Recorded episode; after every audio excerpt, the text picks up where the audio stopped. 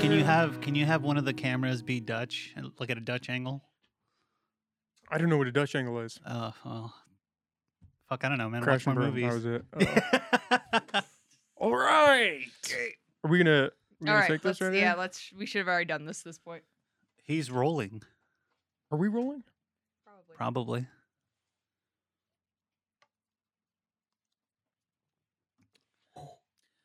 Yeah, that was that was that was strong. Never mind. Jesus Wow, I haven't had tequila since last time. I don't drink tequila Oh, anymore, no. except for when I'm doing a podcast now with you. It's like a tradition. I lied. I lied. I did have a tequila shot in December. That's actually really sweet. So what's with the whole not drinking thing? Are you doing that too? Might, Is it fuck just you? no, Yeah, man, you're I'm not. drinking Crown I'm too Royal. smart What for do you- that. Yeah, I took a 30 day break, you know, like did a nice reset and everything. Um, energy actually was up, definitely. It was it was nice. I don't know, just you know, didn't drink at all for 30 days. It's not a bad way to spend your time. No, I, mean, I still went to the bar, but like I had like a diet coke with like a straw, and I was like, "I'll take my diet coke," and they're like, "You're just you're just running with that," and I'm like, "Yep." vaping's fine, right? Yeah, you're good.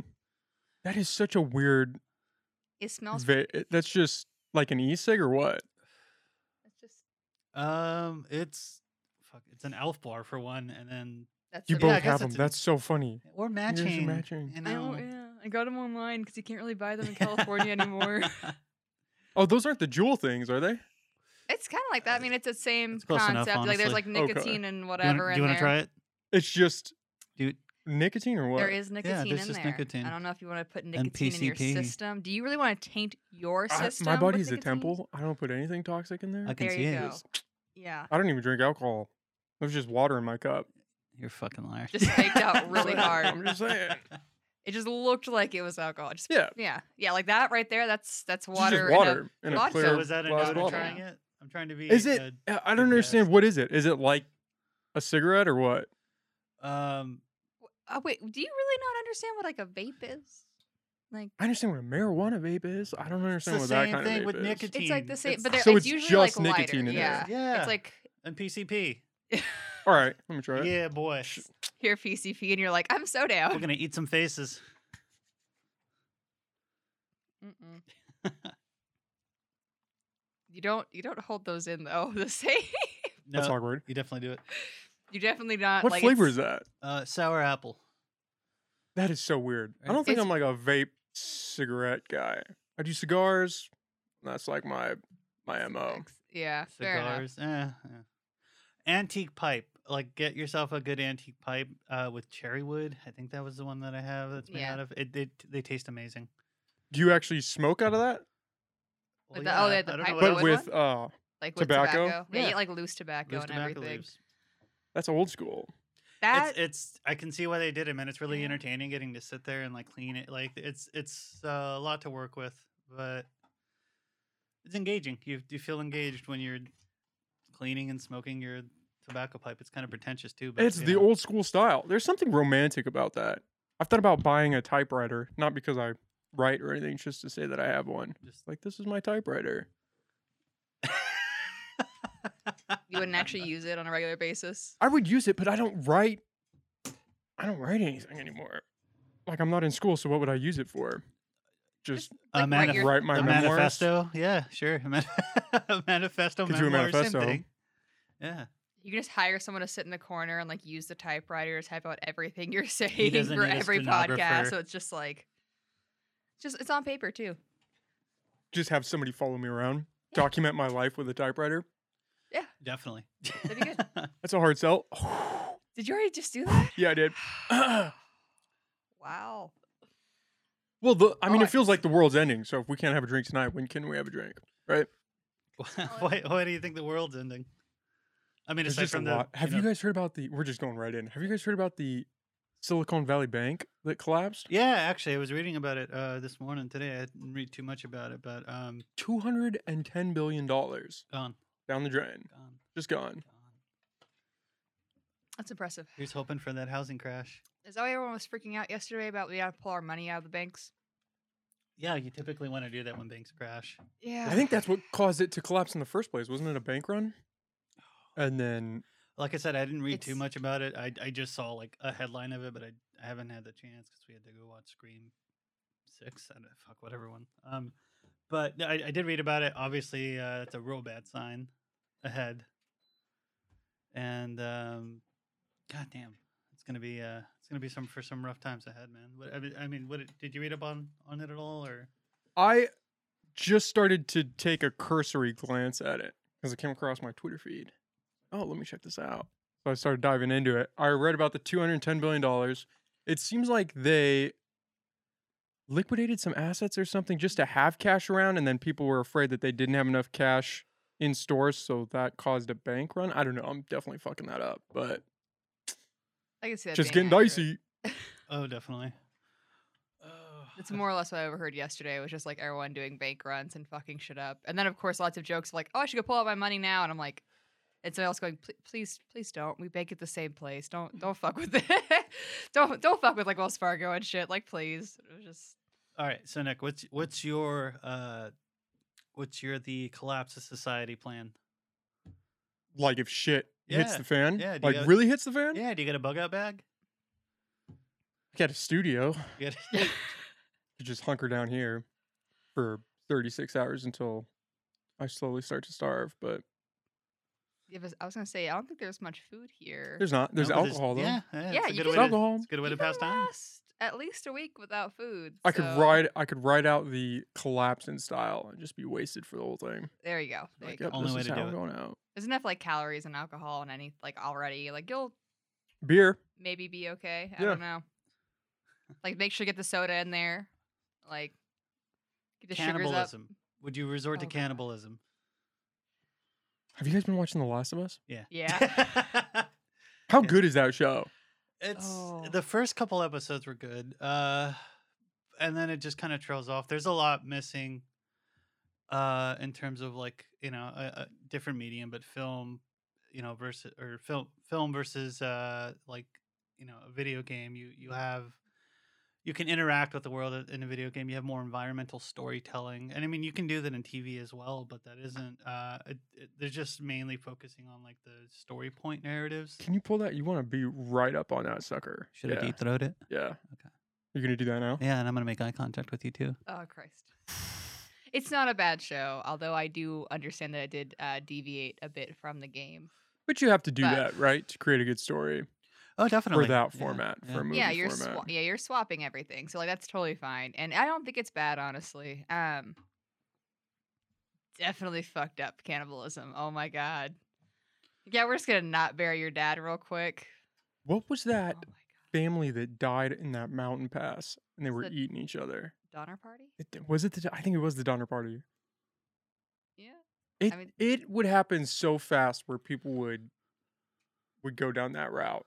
If shit hit the fan, it would happen so fast. You think so? yeah, Yeah, well, I mean, like most of those like No, apocalyptic like no shows and faith in your fellow man. Yeah.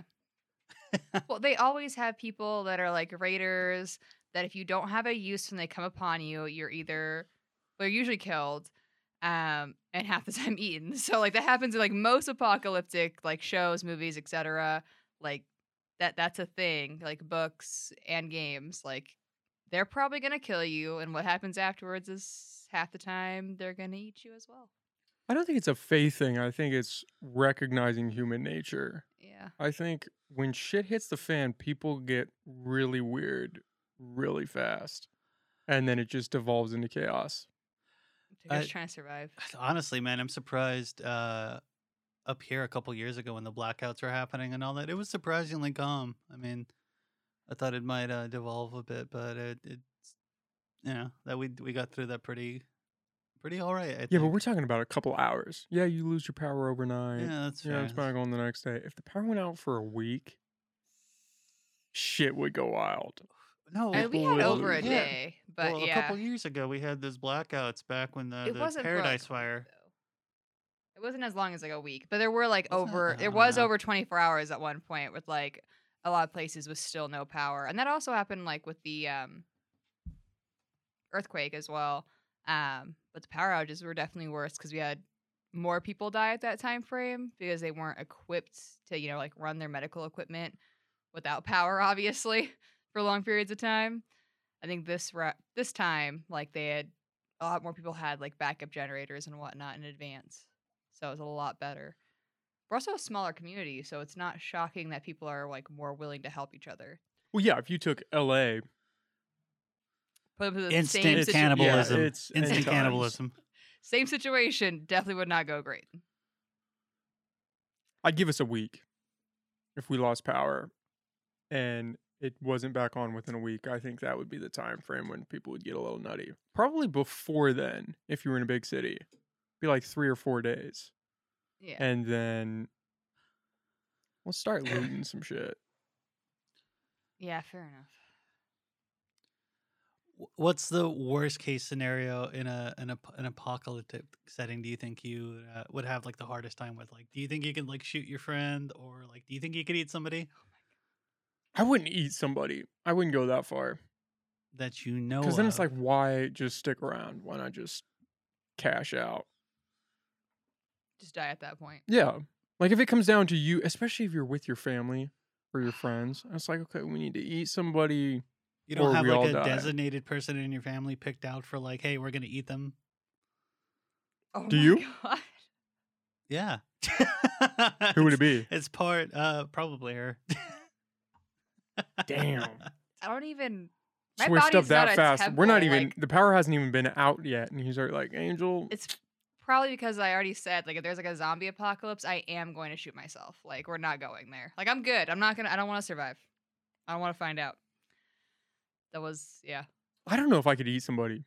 I don't even if they died, like say they killed themselves, and What what they were just lying around. What's that movie where they crash into the Andes, uh, and they got to eat each other and, and to survive? I'm, I'm like, go a couple days without food, man, and you'll start thinking differently about like eating someone. I think. I think for most people, like that's, uh, and that's like the whole, I guess, uh, the way uh, post-apocalyptic like uh, literature and film and stuff like that. Like it, it's it's it's meant to show. Uh, obviously it's meant to show like the decline of like people and having to make hard choices like you know eating your the love of your life allegedly Damn. Allegedly noted. you, You gotta- can't tell me i don't love you if uh because i'm willing to eat you man i think He's eating you out of love. Yeah, He doesn't want to just yeah. let you turn into a you're zombie the or first person i'd decay. eat yeah Wow. yeah that's love man They should put that on a Valentine's Day card. Yeah. You would be the first person I would eat. Shit hit the fan.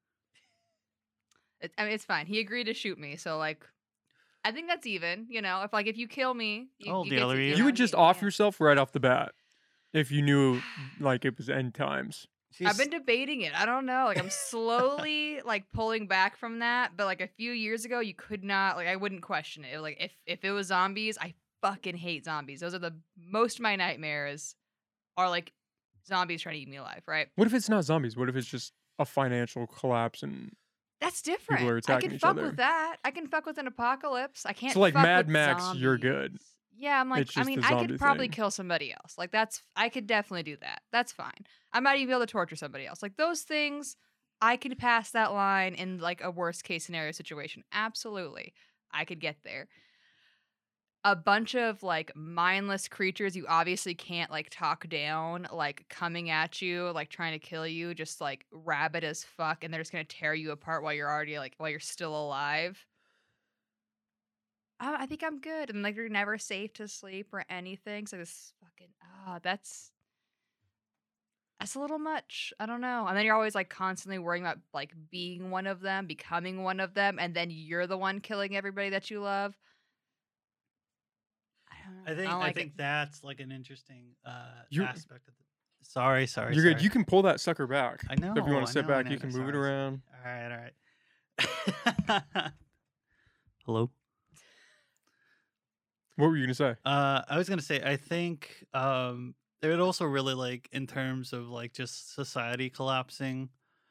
Um, honestly, I think people do uh just society as a whole would probably do a lot better than like most people give uh credit for, especially nowadays, man. I think I think if anything, um you know, not that I want it to happen, but I think it'd be a good reminder of like, hey, you know, we're still all at the mercy of nature, you know, and and and I think people, especially nowadays, really forget that is that you know, in, in terms of like preparedness, you know, it's huge advocate for camping and stuff like that to really get a reminder. It's like, oh yeah, okay, so if I you know, go camping for a week, man, and and see how it just like even you know you can take all the equipment you want and everything, you know, minus an RV, but like just camping in a tent for like a week out in the woods is, uh, you, you get a quick reminder, like, oh man, yeah, no, I could I could die at any time, like So we, you think people would come together? uh, yeah, man. I mean, that's the, we've been doing this for since the dawn of man. So I like, would buy that if COVID hadn't happened and I didn't see how that played out. I think people would but that wasn't a collapse though, man. That was that was But doesn't that say something that something as minor as COVID would not to diminish it, but as COVID caused that much chaos and is still causing chaos, we're still dealing with that. It kind of depends on like what you're dealing with. So like even we had like the earthquake, natural disaster, not virus, and like being a because you're not afraid of like man, right? Like when you're in a situation where it's like an earthquake just knocked everything out, like San Andreas Fault just fucking gave or something. Like we had our earthquake and all that. All of our neighbors, not like all of them, but like a lot of the neighbors were going around checking in on each other, like making sure everyone had like enough supplies and like because the power was out and like they were dealing with stuff like a lot more when you're not afraid of your neighbor because they're not, you know, carrying a deadly disease potentially. It's just, hey, we had another different negative thing happen. People come together a bit easier. Um, and same thing with like that power outage. Like we just had a lot more people like, hey, do you have everything you need? Do you need back? Like, do you need to charge anything? Like, are you good? Like, you have enough gas? Whereas COVID, that's that's kind of like the zombie thing. Like, you gotta, you might have a virus that could kill me. Go fuck yourself. Like, you don't want to be around people at all. You were just everyone was isolating, being shitty, like fend for yourself because if you band it together, someone probably is sick and you just get screwed. don't look at me like that. Don't look at don't look at say me with that chiseled jaw. I think it depends on the extent of the collapse. If we're Yeah. talking pretty serious recession, yeah, I think people might rally together a little bit more. But if it's full on collapse, I don't think so. Like if food, if Yeah. grocery stores run out of food and people realize, oh, this is going to be, Oh yeah, we have to fend for ourselves, I think they would flip that switch pretty quickly. You wouldn't trust anybody. Yeah. Well, Yeah, especially if you have a back to that family in it, thing. you have to feed your family. Or you and could eat them. too. Or you could eat them. That's one way to bring down the need for food, I guess. Yeah, you, you need less food when you kill your family. I'm telling you, man. Uh, have a bug out bag. Have some seeds. You know, get some goats. Get a plot of land, guns, ammunition, and then just uh, you know, everybody just draw straws and to see who's the person, the designated like person we eat. Oh my god. Where, where's your bug out bag? Where is like 90% of the things you just listed? Uh, Like- some of it's in my trunk. Some of it's Oh my god. Going full on prepper. no. That This used to be a bad thing. People would say, "Oh, you're a prepper," and now everyone's like, "Yeah, I've got some food stored. I I can make it a couple days." That that's the uh the I think the like uh ki- it's it's it's honestly kind of ironic to me, man. Like that aspect that like people would get ridiculed for that, and of course there's aspects of it like you know you know like the whole show Doomsday Preppers where you have these people have forts and stuff like that, and it's just like yeah, it's it's a bit ex- it seems a bit excessive when everything's working and all that you know, but guarantee you where's the first place everyone's gonna go and you know hey if you know this guy in the community hey uh, you know you've been prepping for you and you know like it's it's uh i think it's it's it's just you know again funny how it, it's social comfort man honestly that like allows the room for ridicule you know the ridicule of people like that. Everybody's comfortable so of course it seems crazy. Uh you know the so uh, like uh what is it uh noah's ark man We're Uh, getting biblical. yeah Well, comfort is the silent killer, right? There's that quote, and I can't remember how it goes, but it's that if things are miserable but they're just comfortable enough, you won't ever change. It either has to be more miserable or more comfortable, and then maybe you'll do something. Or not more comfortable, it just has to be more miserable, and then you'll do something. But it's just miserable enough where you don't want to change your habits. and you just live your life in that state. You're just gonna accept it. Don't want to make it worse on accident. Well, and then there's the uh, the frog in uh, boiling water. Exactly. You know, aspect. is just like, okay, well, how bad can things get? You know, That's how I feel about Ukraine. I feel like we are the frog in the boiling water, and people just keep turning up the temperature. And it's like, yeah, let's just see how high we can go. Or it's like, yes, it's nice. I, I think a huge aspect of that is uh, uh, people's just dis- desensitization, desent word uh, desensitization to just uh, the reality of it, man. Like everybody's so disconnected um, from that uh, like aspect of uh, you know like oh nuclear annihilation or you know just dying or anything like that again you know go camping or something like that and you're reminded real quickly like oh yeah this can be pretty bad you know oh, and and people again social comforts uh really kind of just ease people into this false sense of security and it you know uh what's, what's that saying? Um i can't remember it right now but but ultimately uh i think uh comfort man is is definitely killing us and and it's it's it's slowly killing us in regards to our, our ability to react properly to situations that we should probably take more seriously. Uh and, and you see that a lot in regard you know just with modern culture man like everything is just a press of a button away everything it's it's just it's easier and we're not you know in a lot of ways we are better for it and in a lot of other ways we're not you know? I mean the uh, i think i i was reading a, a post and some article about like uh, you know like has the internet made us uh, you know better better off? And in regards to be you know human connectivity and you know being able to reach somebody across the world you know there's aspects of, you know you see more you hear more you're able to you're constantly reacting to things and i think there's an aspect of burnout to that man 24 hour news cycle uh there's a- there's a i think there's burnout with that you know you hear every day what you know an entire town decimated with uh, that ohio uh you know uh, oh, train- Norfolk Southern. Yeah. That is such Eastern a crazy Palestine, story. Eastern yeah. Palestine, yeah, East Palestine. Um, but you know, and it, that should be a big goddamn deal, and it's not. You know, uh, the riots in Israel right now because uh, Netanyahu uh, is uh, trying to you know rein in more control. There's a bunch of protest happening there. Like there's stuff like that happening everywhere around the world at all time, and you know, before you didn't really hear about it, so you didn't have like this scope. You know, but being constantly exposed to kind of all of this like horrible tragedies people become desensitized american gun violence you know uh oh it's only the 100 and what 80th 30th shooting take your pick of what number we're at now this year i don't even know at this point but like like it, it- it's uh desensitization for sure i think that uh in terms of like you know just with ukraine and everything like you know we d- what afghanistan was a big thing for 20 years and you know people just stopped caring you know Well, that's the big question. Is life more chaotic today, or are we just more aware of everything that's going on? Probably I- a bit of awareness, man. Like it's genuinely overstimulating to even try to cue into all of it constantly. 'Cause it's all just there, all the time.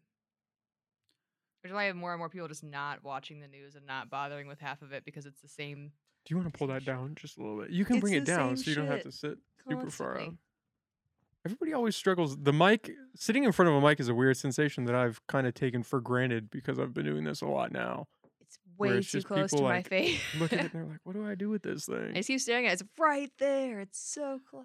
I have gotten better about not always touching the mic. I was going to comment on that. You've last been on, definitely, yeah. yeah. you've been touching it less. I'm I've very proud of that. I've seen you touch it, you know, maybe four times. Well, I've been far. trying to touch it to kind of like cue to you guys to move it, so I don't have to keep saying it. But nobody was No. picking As up As long as I can hear that. myself, I'm like, no, no, I can hear myself. Like, it's fine. Like, it has to be okay.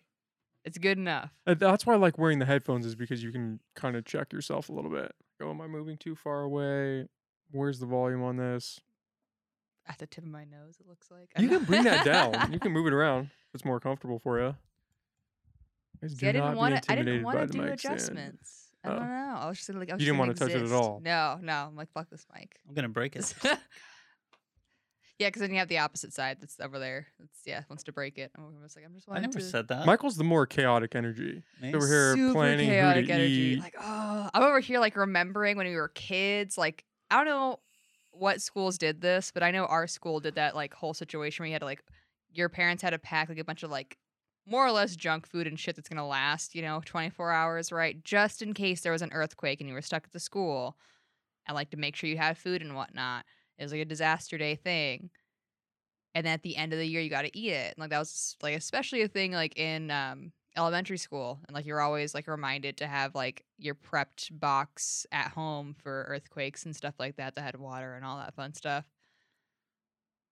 This whole conversation just had me thinking about that, like on a circle, and I was like, "Man, that I, was I great. I love that junk about food." that. I don't even remember having to do that. No, No, oh, that that was such a thing, especially like, well, yeah, up here because we had like so many earthquakes and whatnot. And so like, just in case like the power went out and whatnot, every single kid had a like large Ziploc bag, a large Ziploc bag, one of those gallon ones of snacks to be able to ingest just in case. And every year, obviously nothing would ever happen. So every year at the very end of the year, you'd get your Ziploc bag, like huge thing of like snackage. And I always had Pop Tarts. like just there was always like s'mores Pop Tarts in there. And I was like, this is fucking fire. People like trade snacks and stuff. But that was mostly elementary school. Wow, maybe my school just didn't care about the kids. I don't remember doing that at all. About having it like an end of the year snack bash or anything, or bringing snacks to store. And no, that's not ringing any bells. That's that's kind of sad. I mean, like for some reason they stopped it, but that was that was kind of a cool thing. I don't know. I dug it. Well, and they also like, they used the opportunity to teach you about preparedness in case there was an earthquake. So like how much water would you need per person per day, etc., and all that kind of fun stuff, um, and like batteries and things like that. But they only only made us bring non-perishable food items. Did you have that? I, I did. Um, I What the? Wow. Okay. Maybe, I Yeah. was- maybe I'm just drawing a blank. Maybe we did do that, and I blocked Most it out kids from remember memory. it as maybe like a their snack plan was day. to eat you. I was the one. I was There's singled one out. They're like, kid "This every kid." year. They're like, you know what? Like, if it goes today too, we got Nick. like, it's fine. That I'd would be okay with that. I would rather be eaten than be the one to eat somebody. But knock me out Yeah. or like take out me first. Just I don't want to be alive and then you guys are rolling me over a smoke pit or something. Just slow roasting. just dying and like just screaming a little bit like the entire time through. I feel like that would All right. really ruin someone's appetite. if you were going to be eaten, what kind? How would you want to be prepared? oh god. I'm asking the deep questions, man. This I don't think I've ever really thought about there are very few subjects where I've literally given no thought to and I think this is one of those ones. How would I want to be eaten? Yeah. How would, how do you want to be prepared? What kind of dish? I wouldn't care. What? As long as I'm dead you- before they come started on. eating me. I really wouldn't care. Y- you don't enjoy cooking? Do you do you really want him to think about like cooking Yeah, why human not? flesh like that in depth? Is this something you give a lot of thought to? No. I just say things.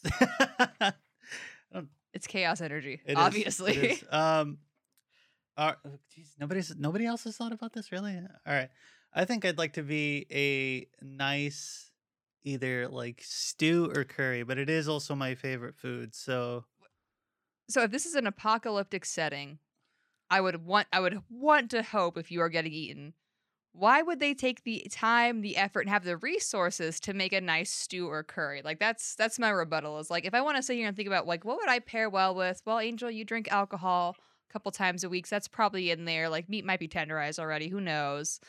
I'm like, oh, there might be a smoky flavor from vaping. Like at the end of the day, like man, does apple. it really matter? Because it's an Yeah, you apocalyptic me? setting. They're just gonna cook you. You know how much better, like how much more. All right, here's a thought. Okay, do you want to just be served as like a meat cube or like a sloppy Joe versus like this nice Michelin five star or is it four stars? I don't know how many stars they have, or like this nice gourmet dinner. I'd like to be a gourmet dinner, personally here's the reality. Everybody if we're in that situation everybody's just getting cooked over a fire.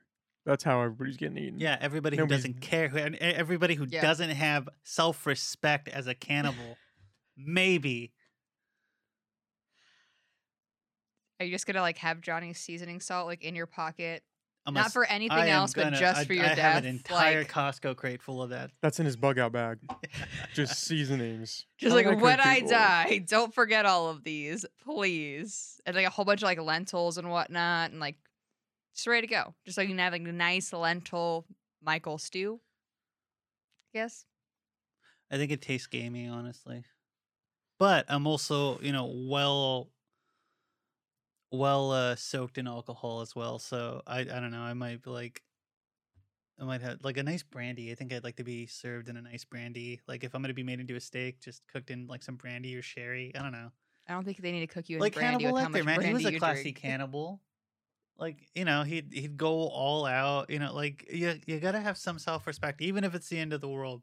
Did you know that alcohol can cause cancer? Everything causes cancer. I legit. I'm gonna say that as I pour myself another drink. I legitimately did not know that until a couple weeks ago.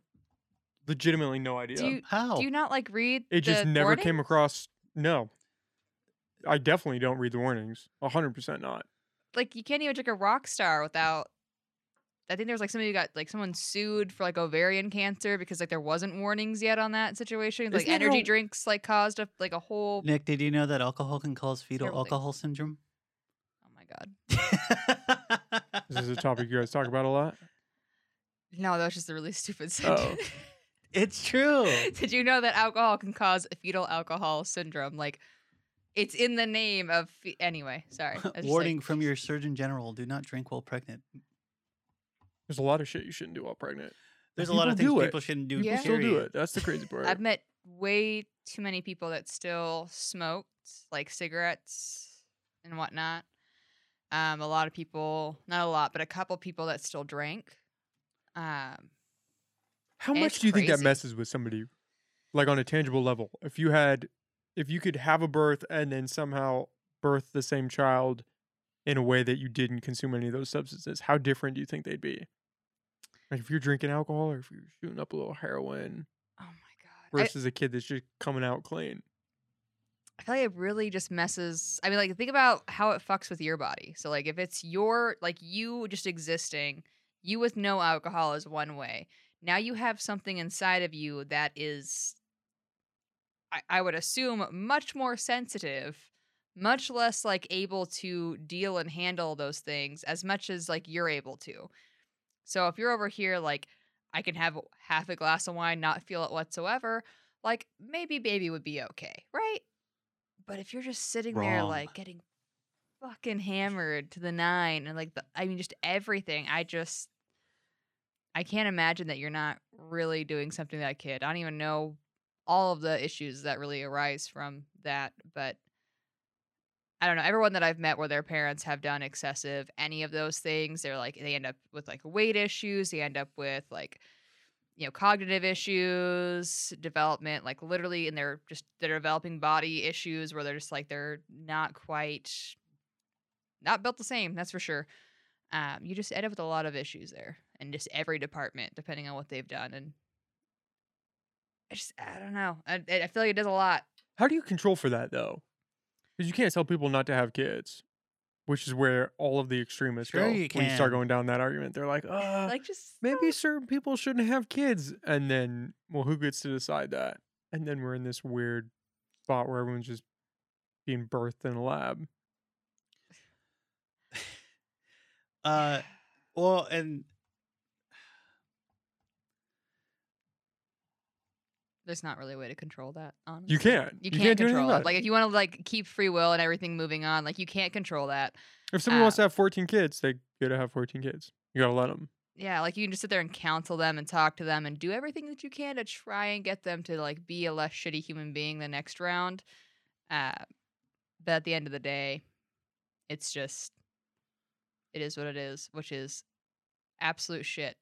And hopefully they, you know, realize what they're doing is wrong. Because I've also met plenty of people that went, "Oh shit, I'm pregnant," and they like completely 180 their life, and they're like, "I'm not gonna fuck this kid up," and they were like amazing. Um, and sometimes it just takes people way too long for that, sadly. That's the best case scenario. Is if they're on That that path, they find out they're pregnant, and then it turns their life around. Yeah, and they become like they just they swap over. Like they're these amazing people, and they have you know great healthy children, and they do a really good job. There's also like the effects of just heavily drinking and like doing those things anyway, even though you're not doing them when pregnant.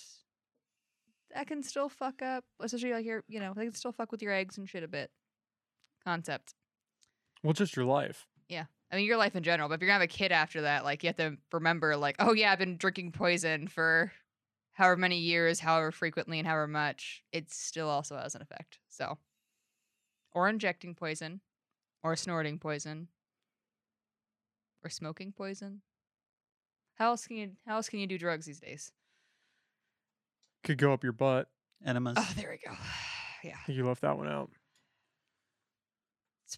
It's, it's because I've never done that. It's probably not a bad thing. yeah, like I don't know I if don't I want think to do need an to try that one. just like, hey, buddy, help me out real quick. I just need to, I just need to like, you know, get this, get this fix. That Well, shows how yeah. much medicine changes.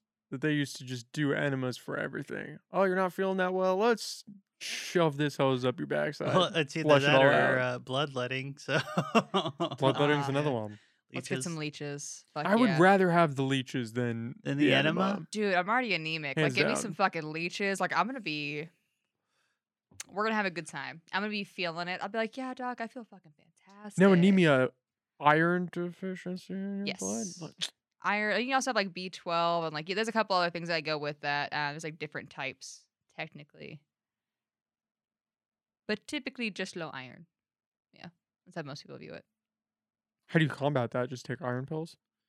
or eat iron rich foods like especially with like orange juice or something on the side like if you take like vitamin c and you're drinking you're eating like meat like red meats and like you know broccoli and spit well, not really broccoli but like spinach and whatnot like a bunch of those things like eat your greens drink some orange juice with it and you can fix it what a concept Fix your diet, fix your life. Yeah. It seems like a struggle, but genuinely, uh, diet change worked a lot better. And I actually, I don't think I've been anemic in like seven years now. Um, but diet change worked way better than taking pills every single day. And the pills hurt your stomach. So, like, no one enjoys that. Like, most women just go, yeah, I'd just rather be low iron than deal with that. So, I wonder how many people are fucked up from the food that they're eating and just that's their normal baseline. We and they don't even the realize it's a problem. highest obesity rate in the world, I believe. Well, that's a tangible one, but what if you're that skinny fat where you're just going through your life and you feel like shit, but this is your baseline? That's the, And so this is how every the feels. same like concept, you know, regardless of you know, it's the same issue, man. There's sugar and everything. Uh, the, all the food we eat is processed. Like, it, it's it's a a parallel to you know us having one of the highest obesity rates in the world. Is uh, our diet is shitty, and you know, cornerstone of life is the you know uh, the food that you eat. You know, the it, it, it really does affect your quality of life. So. a lot of people think they're being healthy because they're sitting there eating like those diet bars and like those protein bars and like oh it has like low carbs and low calories it's just all the protein you need for the day this is fucking fantastic i've lost so much weight and they're sitting there fatigued as fuck um or they're eating like a shit fuck of like bread and everything which is very fatiguing for a lot of people because again we weren't really made to process that much wheat um, and gluten.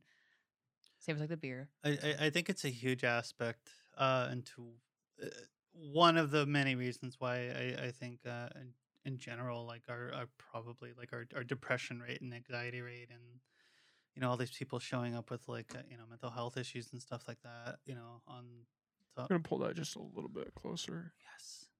No.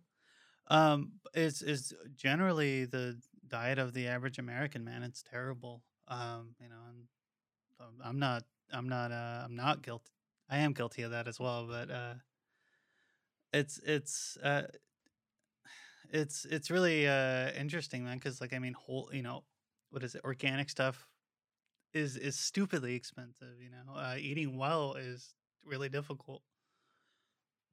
Uh most ebt stuff like that you can get um is all really shitty processed foods or you know like it's it's what they're to go for because it's what's easily accessible and most plentiful.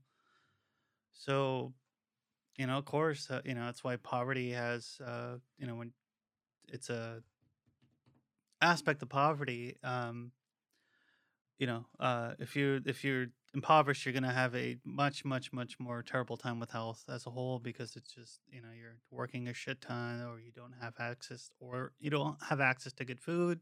You don't have the time to cook good food. Like you don't have the time money or the energy to really like put uh to put that effort into having you know uh better meals and exercising and so on and so forth. Like it, it it's it's a it's and honestly it's probably part of the reason why we have such a shitty stand uh, you know what Well, there is that, but there's also just convenience. I mean, you can really boil it down to that as well because some people just don't want to take the time to go grocery shopping to buy all that food. They don't want to meal prep. That there is definitely a barrier of entry with money, and we should try to bring everybody up to that level so that they can afford healthy food. But some of it is people just eat shit food because it's the most accessible. You can go to Taco Bell, you can go to In and Out, you can just go to these fast food places and out. Kraft mac and cheese. Come on. Just go to Costco, buy a huge box of Kraft mac and cheese. You're set for like eons. Exactly. Whereas No other food expires is that and how you you have want to to be eat it. eaten uh just uh kraft mac and cheese and uh Yeah, yes, lay me on a bacon? bed of Kraft mac and cheese. like put some hamburger helper on the side. Like really show me that you've like gone out of your way to go shopping that week for all of the necessities of hamburger helper, Kraft mac shopping and cheese. Shopping while the world has collapsed. Yeah. You're right. I don't need to wait for society to collapse. I can just cannibalize you now. I should. This feels like, like we're flag. running on a theme here. Yeah. like and it's like going back to you being eaten, Angel. That seems to be the recurring concept this, here. this doesn't seem like the proper way to eat a woman, but all right. that's fine. We'll just we'll go to cannibalism. I might need help later. Are you guys still living together? Yeah. Yeah.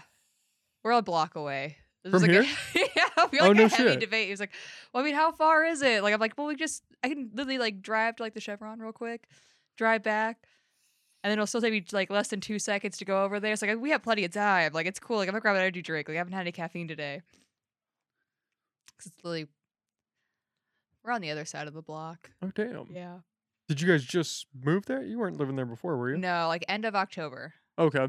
Yeah. So I was able to like we got the keys and like on like the 20th and then I was able to throw a mini birthday party on the 31st. And I was like, let's go. So it worked out. Or not the 31st, but whatever whatever that weekend was over Lied. I think it was like a couple days before or something. But yeah, like less than 10 days, just moved everything in. It was like, let's have a little party. Let's go. It's a birthday party time. Got a place. Yeah. Ho. And so is it just the two of you in this place? No, no, we have a sister too. of Okay. course. And of course a dog. Come on. Oh yeah, I think we talked about your dog last Can't time. forget the dog. Dude, dog. the dog is the best part. the dog's the best. Well, she has a yard now, and it's like all fenced off and everything. It's like a three bedroom, two bath with a yard that allowed my dog and a shed. 10 out of 10. It's hard to get a fucking yard, okay? It's No hard to one- get a place now. Yeah, it's hard to get a place in general, but like a place that like accepts a dog that's to not exist. like well, just ac- accept the dog. Period. Honestly, yeah, that shit's hard. Hot damn. I was shook when they called me and they're like, "So did did you actually want this place?" I was like, "Wait, what? You're calling me and checking in? The fuck? Like, what do I do? So what's going on in life? This is I think this is the first time since we went to the Shanny that I've talked to you both. yes. both of us, yes. Yeah. It's been a minute. Yeah. What is going on eons in life? Um It's a hard question. Not much. Work, a wage slave, yeah, work. Pathfinder campaign, Yeah. D&D. What is the Pathfinder campaign? kind of like D and D. Oh, oh yeah, we dug into D and D last time. You schooled me on that. Dude. So now I'm gonna learn Pathfinder, and I'm actually gonna be joining a campaign, and that's that's pretty fucking exciting. It starts tomorrow. And this is a board game like D and D is. Kind of. I Would mean, you they're call it not a like a board game? board game. It's like um, you know, Tabletop. Table- oh, like you know, you're live. Like you're you're role playing as a human right then and there. I mean, not as a human, but like you're role playing right then and there at your table, or wherever the fuck you're sitting, doing this thing. So Have you guys tried VR out at all? Like the Meta Quest or the HTC Vive or anything? that costs money. Okay, like Tabletop is a lot cheaper. like we gotta think here. Like dice are very cheap. Okay, get some dice, easy peasy. That's you know less than twenty dollars. A VR set? How the fuck much? It's a couple hundred bucks. It's like four or five hundred bucks, I think. I think I don't. No, no. For a cheap one. I think they have some models they are like thirteen hundred bucks. Dude. Meta has one that's like the Quest Pro is like twelve ninety nine maybe. Or something outrageous like Just that. a new laptop or some shit. At that point, like, do you really need a VR headset? That is a lot of holy shit. I talked to my dad about VR a lot, and we're kind of on differing ends in a sense. I think that when that gets cheap enough, people are going to go wholesale, and that's going Oh, to be more realistic than the real world. People are going to want to spend all their time online in that. Dude, that, that was the fear, man. When that like showed up, I was like, oh, oh god, like, are we just gonna turn into like? Do, Ready are we even One. gonna, like, That's where we're yeah, going. I'm like, are we even gonna know who the fuck we actually are? Are we even have real lives anymore? Like, are you just gonna like go into a VR world and like work a job there and like that's that's your life moving forward? Like, are you not even gonna be human at that point? I don't know. I I can't. It's cool if you're like dead to be plugged into something else. You know, if you're able to put your subconscious into a different type of world after you've died. And just live forever. yeah, that'd be that'd be kind of cool and like have the option to, like opt out at some point. That wouldn't be terrible in my mind.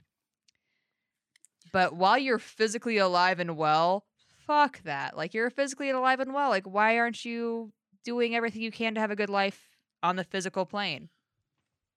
But most of like a lot of people aren't these days. They're just trying to escape in whatever way they can.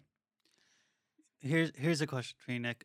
Um, if you could pick to live in a virtual reality where you're essentially God, uh, would you take it versus living in the real world? Do I know? No, would you? No, but would I know that it's a fake world? Yeah, you're God. That's so sort of, like dissatisfying though. Knowing that it's fake, right? Yeah, yeah, like you know it's fake. If you didn't know if you could be knocked out and then put into that, and this is just I think just happened to you keep live. happening that you wanted to have happen, that would be kind of cool. Like if it was happenstance, you're just like, weird, I just really wanted that position. I just got it. Like, oh, I really wanted blank, and it just it was awarded to me. Like you had no idea. That'd be much better. Much more like although then it'd be like, why the fuck am I getting all the I wouldn't I'd be too skeptical. I don't know. what would be the only thing that you know? This is just your life now. Everything just goes right. You've got these powers. Touche. Touche. I don't know. I- I think I would choose the real world. But I mean, you don't really know until you're in that position, right? And the question is, how much better would it be?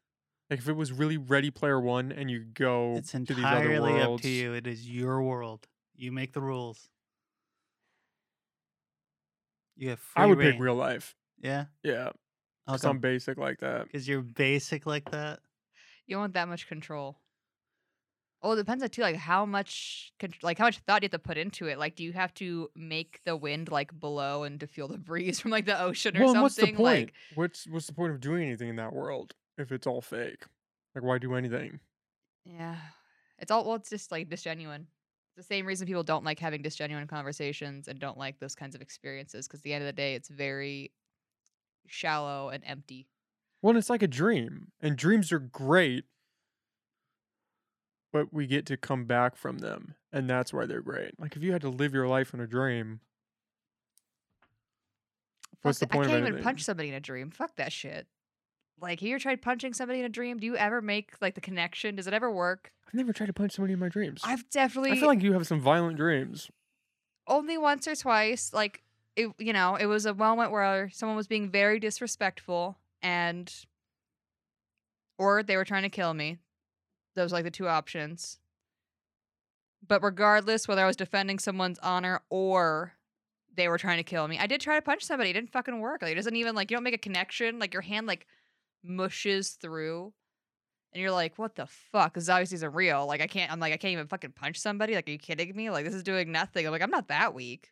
I'm very I weak. had a- that weak. I had a dream last night that I was back in college. This is gonna sound so weird. I was back in college and I went up to this girl after class and like asked her for a number and she's like, "Yeah, no." I was like, "So I'm getting curved in my dreams, right?" I don't know what that says about me. I was like, "Okay," and just started to walk away. And she's like, "Actually, you know what? Yeah, here you go. I just don't want to waste my time." And I was like, "Oh, "Okay." And then I took her number and then I woke up and that was my dream. Your dream is going. You can't hit on women until you're actually ready to commit, bro. Maybe that maybe that's subconsciously trying to tell me something. It's like, yeah, you can't it's about committed relationships. How sad is that shit?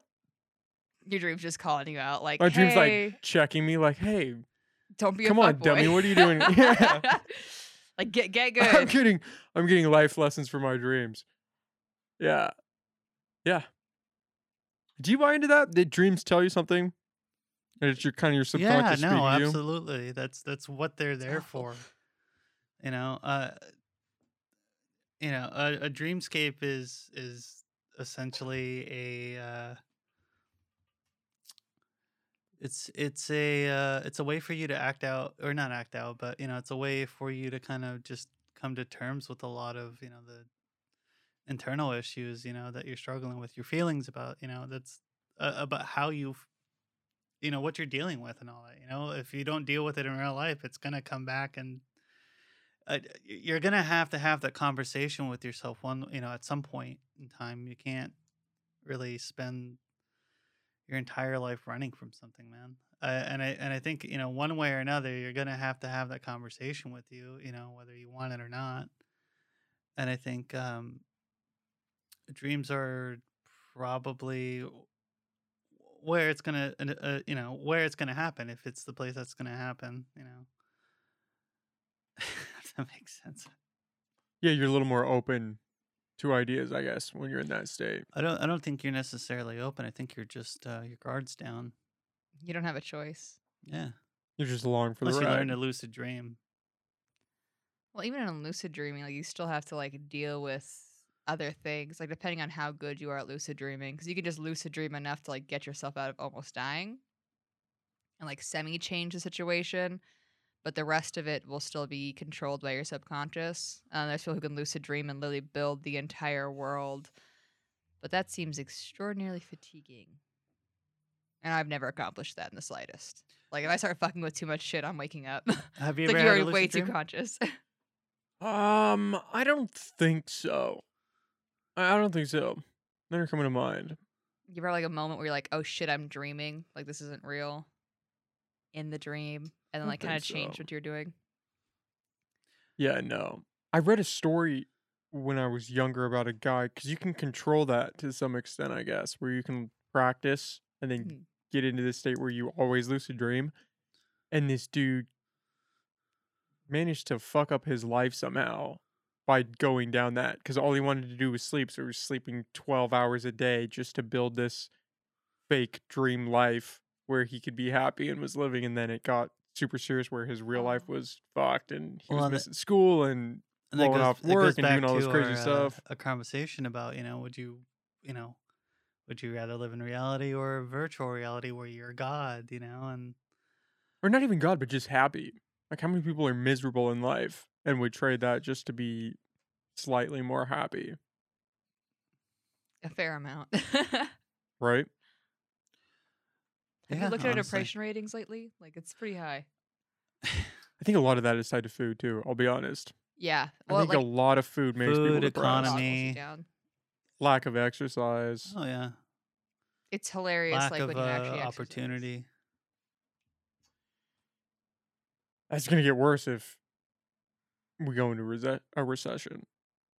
I mean People we're already for the most part headed in that direction man housing market wages wage wage stagnation We've like- literally been dealing with inflation for a hot ass minute yeah already. What do you guys make of Joe Biden? Do you think a lot about him? I don't Think think, about- about, him at all. Do you think about what he would taste like? Probably like Ben Gay. Ooh. oh god. Do you guys think about that a lot, like our political landscape, All or do the you guys just time. try to focus on life No, and no. getting through day to day? So I'm I- the I- day to day one. You're the day-to-day I, one. I I mean I love history, man, and so I pay attention to politics. Uh, you know, and, and local, you know, um, locally. You know, in terms of uh, you know, in terms of U.S. politics, I pay attention to. I try to pay attention to like other countries' politics because it does affect our, uh, you know, the way our, our political system works. You know, if there's a massive uprising, you know, or again with the you know COVID shutting down our manufacturing because we do it all in China and, and the world crawls to a halt, you know, it's a it affects us, you know, every, every the people really do uh I, I feel like especially now, you know, and maybe it's not just now, of course, you know, I'm I'm growing up in the time that I'm growing up in, but you know, I think um the lack of kind of just um willingness to pay attention to what happens and in, uh, just around the world, you know, uh, it, it still affects us, you know, whether you think it does or doesn't, and or whether or not you pay attention to it. Willingness to pay attention. What do you mean by that? That most people aren't focusing on what needs to be focused on? I, I I think people are just so willing to tune out now. You know, there's so much information, and there's just so many distractions readily available that it's it's just really easy to tune out. It's really easy to just kind of shirk that responsibility of you know keeping in touch of what's going on around you. It's it's easy to dissociate nowadays more than ever. You know. Just Well, go there's on two- TikTok. There's what? Just go on TikTok instead Are of you like on TikTok? Yeah, go no. on TikTok and but go on TikTok Facebook instead has of reels. Okay, like you can you can do it's it the in other same ways. thing. Social I think we talked shit about TikTok last time you were on. I have a TikTok now for the podcast. For the Oh, podcast, yeah, if that makes a difference. Okay. For the podcast, sure. Yeah. I don't know. I actually have never scrolled on it. I just go on, post, and then go off What do you, what do you Don't scroll. specifically look at? on TikTok. Yeah. I don't look at anything.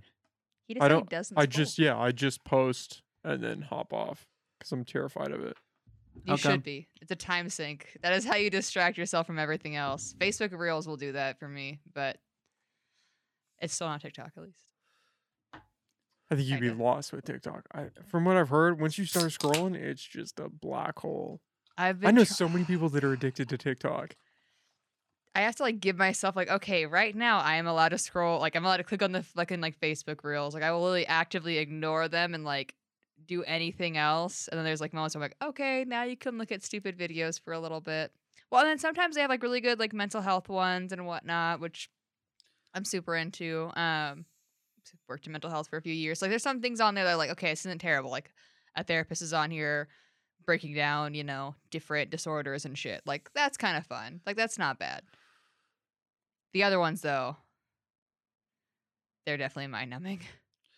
And then there's like the cute dog ones, of course, which are also like mind numbing. I, I I do feel like uh a lot of like the the TikTok reels and in regards to like mental health and all that though. I I really do feel well and it's interesting that it's like such a big focal point um in regards to like a lot of the content that is made or just you know and of course a lot of it is garbage in terms of just like hey I'm to make this funny video or anything like that but there especially with our generation it's really interesting to see um the focus on like mental health and you know how quickly people are to self-diagnose um with a lot of like mental disorders and stuff like that when when a lot of it can really like people are really quick to label themselves rather than just kind of really sit with them rather than just sit with themselves and kind of address the issues that they probably should address. Uh you know and uh, on top of you know the the labels it, you also have uh the just willingness to kind of distract yourself you know like a lot of people you know a lot of people will you know like oh i'm adhd oh I, I you know i have some form of autism. Oh i'm depressed. Oh i'm bipolar. Oh you know and and people are so quick to kind of just chalk it up to to all these different diagnoses and and rather than just they're quick to define themselves uh with diagnoses and rather than kind of just actually address it you know like people are content with like yeah i'm just bipolar yeah i'm just autistic the biggest problem to that is they're not like actually addressing anything. But it's one no. thing to be like, oh fuck, I have a lot of these traits and like I may actually have this as like an issue. But most of the time it's one of those like, oh yeah, I'm this and deal with it. Like not, oh, I think I have this, let me figure out how to deal with this and combat it. Like two totally different things.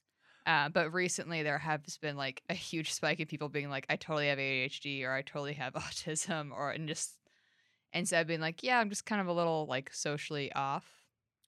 Or like maybe you just are, you know, slightly socially inept or you just had too many awkward situations and that's what you think is up. I don't know. People definitely just go down that rabbit hole and uh, just don't deal with anything a lot. They self-diagnose.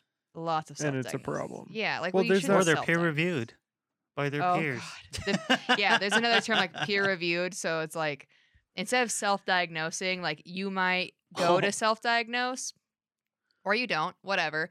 But then your friends either, you know, they're going to confirm your self diagnosis. Like, well, yeah, I totally have this thing too. Whether they're actually diagnosed by a doctor or not, doesn't matter. Um, they could be self diagnosed themselves. And then you just have like a group of people going, well, of course you have this. I have this too. And that's like the peer reviewed like version. It's like people who have- accepted that they have it, whether they've been actually diagnosed or self diagnosed, confirming, oh, yeah, you totally have this also, which is, you know, kind of one of those things where it's like a lot of things really overlap. Like if you're actually going to delve into like mental health, a lot of symptoms overlap like crazy for a lot of different diagnoses. Like you can't be 100%. And at the end of the day, like what matters most is like actually just addressing like what are your real problems, like your symptoms for these things, like what do you actually need to work on and working on them and treating it like that. And Well, the biggest thing with that is you can combat depression specifically more effectively with exercise than you can with medication or seeing a therapist. And that is usually the last option people jump to of those three. yeah, it's I always, mean, oh, let me get some meds. Let me go see yeah, a therapist. Your doctor tells you to do it and you ignore them. And you might do it later. They al- That's they if you have a doctor it. that recommends exercise first. I've talked to a lot of doctors, and their jump is, yeah, let's get you some medication. I know so many fucking people on ADHD meds. It is ridiculous. I was on ADHD meds. Were you on them because you need you had ADHD? Yeah, that's how you Oh. get. You don't get ADHD. I know a lot of people that are n- that Are they- probably don't have ADHD. are they not and they're prescribed just- them? I think I think in some cases they are prescribed. in Okay, some because cases it's like they're severe depression or something. I mean, because it does increase like dopamine levels. But exercise honestly works a lot better. And I don't know, my personal experiences with doctors, like ever since I was a kid, they've always recommended like even if they literally say it like it's a tiny like little blip of like don't forget to exercise, like they always throw it out there because they're supposed to. And even if they don't throw it out there, they're gonna lie on your documentation say they did throw it out there because they need to cover their ass. But most of them that I've ever met do actually like put in there like exercise, please, to try. And that's the same thing like even for anxiety, ADHD, and yeah, depression. Like so the major ones people usually deal with. And then honestly, I think most disorders. So I'm even trying to think of like even like borderline personality disorder. Big issue with that is like the inability to, of course, like control your emotions because they're just severely heightened um, for those patients. So those I would again something that would regulate that would be exercise. That would also assist. I'm trying to think of something that that wouldn't be beneficial for, and I don't think I can because it helps at least on some level. Because a lot of those, a lot of the time, people are missing, you know, happy happy chemical in brain, or they're missing, you know, regulation in their brain, like within themselves. They're just all over the place, and they're just you you can't just live at a cubicle. You can't just sit all day. You can't just not function and like hardly move and eat junk food and expect to feel good. It's almost like we weren't designed to do that. No, you're supposed to be walking around a lot more and you're supposed to do like physical labor. Crazy concept. And run. You know, running's actually not a terrible thing. Although if you smoke, your lungs will feel like they're on fire. How did you guys start smoking? How did that come about? Because I've been watching you. You're over there just puffing away like a train on that thing. Yeah, I Is it like a compulsion, or are you just deliberately deciding, okay, I want to? I because I don't understand. I've never really gone down that route. Well, you, I think the first time I smoked anything like I smoked a cigarette whatsoever, I was literally like in elementary school. No shit. I might have been like fifth grade. Like my friend was like, "Yeah, let's do this thing," and I was like, "Okay, you're cool," and I was like, "Sure, I'll like I'll take a drag off a cigarette." And then obviously I didn't like smoke after that for a very long time because I dr- end up dropping that friend. But uh high school, it came back because of a guy. And you know he smoked also American Spirits. I think he smoked like light blues or some shit. Or maybe no, they were teals. Doesn't really matter. The guy smoked cigarettes, and yeah, we were hanging out, and so I also smoked cigarettes because we were hanging out. And then I had anxiety, and he like left his cigarettes with me. And like one of the things about nicotine and anxiety is like you start using it to calm down, and part of it's just honestly the breathing aspect of it. But is why some people will get like vapes that are literally just like they don't have nicotine, they don't have anything in them. They're just like a flavor or they're just water or whatever. Because it does take you, it helps like remind you to take like a you know proper breath and all that fun stuff. And you know breathe slowly.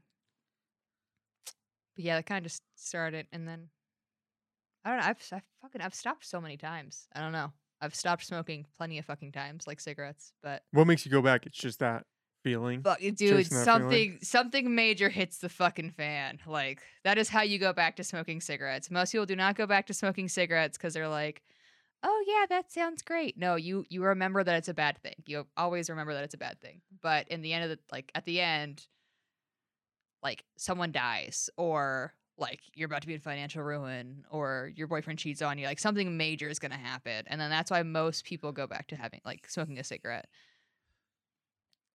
and you're like, just this one pack, just this one cigarette. Or alternatively, you can be more like Michael and do it for only social reasons when you're drinking. Supposedly, that was when we first met. But let's be real, he just ended up smoking regularly after that. So, That's true. facts. that might have been my fault, though. I don't know. Smoking more consistently. Yeah. I was working at a mental health facility, man. The anxiety was real. It's an interesting coping mechanism, right? It's like people drinking alcohol when they get off from work. Get home, they have the beer. Everything's gonna be okay. It's terrible. Well, and they feed each other. So if you're using like cigarettes with anxiety, Doesn't it make it worse? it makes it worse. It literally is the opposite of what you're trying to do. Like if you're anxious and you smoke a cigarette, like it'll calm you down for them, but then your body is going to crave the nicotine again and then you're going to get anxious again because you want the nicotine. So it's literally like one of the worst things you can do. And it is one of like the most addictive things like out there. Unless you want to fuck with heroin, you know, we can just go to that route instead. That's up there. Yeah. I think I, that there. that one might I've never tried that. I I wouldn't want to for many reasons. One of them being I still fuck around with nicotine products, so I don't know if I'd be able to quit heroin. That'd be a terrible idea. Also, injecting something into myself, like I know I work in the medical field, but that just seems like a really bad idea. Do you think addiction translates? Like if you could be addicted to cigarettes, you could be addicted to anything? Or do you think it's situational? Addictive personalities, dude. addictive personalities. Yeah. Like so well and some people it's like only this one thing they're addicted to for sure. But uh, like most of the time people have more addictive personalities. So they're also the people like you might see go back to drinking like energy drinks. I also stopped drinking energy drinks for like that whole month. Like I drank just tea, like green um like Earl Grey and green tea like mixture that I made myself. Right? That was it for like that entire month. Um so the same people that, you know, may smoke cigarettes or something else more, they also could be addicted to caffeine or alcohol a bit more easily. So they just, it's like habit things where if you form a habit with it, it could be bad, which is why a lot of times you see people who are like recovering addicts, um, they're like super like into working out and things like that. And they're like, they do that like very regularly. It's part of like they've just traded one habit for another habit. At least this other habit is a healthy habit. and so like trade off happens kind of for the same reason. They're habit people. It's interesting. I it okay. So walk me through this your month cleanse. Was that just you just wanted to see how it felt, or you just wanted to have a reason not to use, or what was what was the thinking behind that? You just wanted to take a month, just like catch a breath. Yeah, I mean, at that point, like, I just, I had gotten to a point where I was like drinking a lot more regularly than I wanted to. Like, like, yeah, there was, you know, like a moment just like, I'd obviously just drank too much on empty stomach. And I'm like, okay. I'm like, well, at this point, I have lots of reasons to not drink for a bit.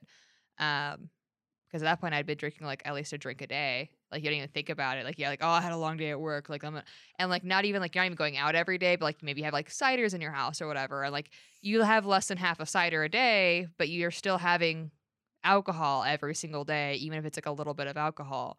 And that's like a weird thing to realize that, you know, just because you're keeping the ciders in your house, and even if you're not finishing a full cider, not even drinking half of it, like you're still consuming it every day. And that's like shitty, you know? Like no one should even drink a little bit every day. Like it, at that point, you're still considered like an alcoholic half the time if you're having like a little bit of alcohol every day, even if it's less than like a can, because you're not. That still equates to like four plus, you know, beverages in a week. When you're like a woman, I think seven is like super bad, and so on. But anyway, doesn't really matter. Point is, yeah, decided not to drink. Uh, went on like that whole like time frame for it and it you know was genuinely nice because there is like more energy that you get from it like you're not fatigued your brain's never in like a foggy state whatsoever like you know you're a sharp thinker like right now i'm not my sharpest thinker uh because we had some tequila so like that's not present um and you're kind of just you're with it you know and like you're not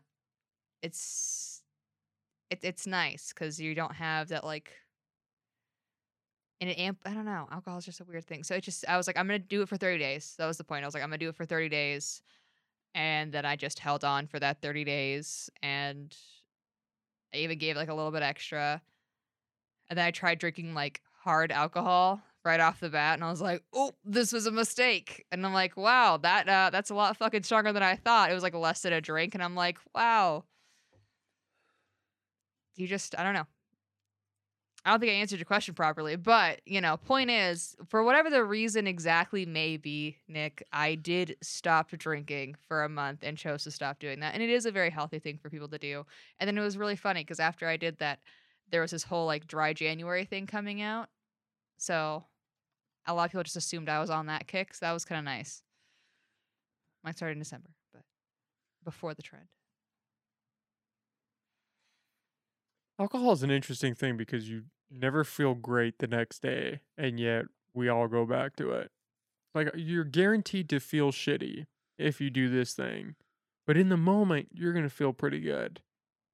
And everybody takes that bet. We trade long-term well-being for this very short, very fleeting moment of Of less. like decent. yeah, Yeah, it's not even just- fantastic though. Yeah, Like you're just less inhibited. You're more willing to take a chance to do things, to be more open, and then you're gonna eat shit the, re- the next 24 hours. I mean, have you ever just like gone? I, I'm sure it's it's pretty boring for a lot of people like go to the bar and like not drink. Don't get me wrong, I get that. That would suck. That would be a shitty thing to do. You're I- just gonna go I sit in the corner. disagree. I- Really? no, like I Oh. sat there at a table with everybody that was drinking, and like everyone was like, you know, they were all buzzing in the nine. I was completely sober, and I was just chilling, and like the energy of the environment was genuinely enough for me to have a good time without, you know, and like for me to like lower like any anxiety, like because I do, you know, I can't be a socially inept human being.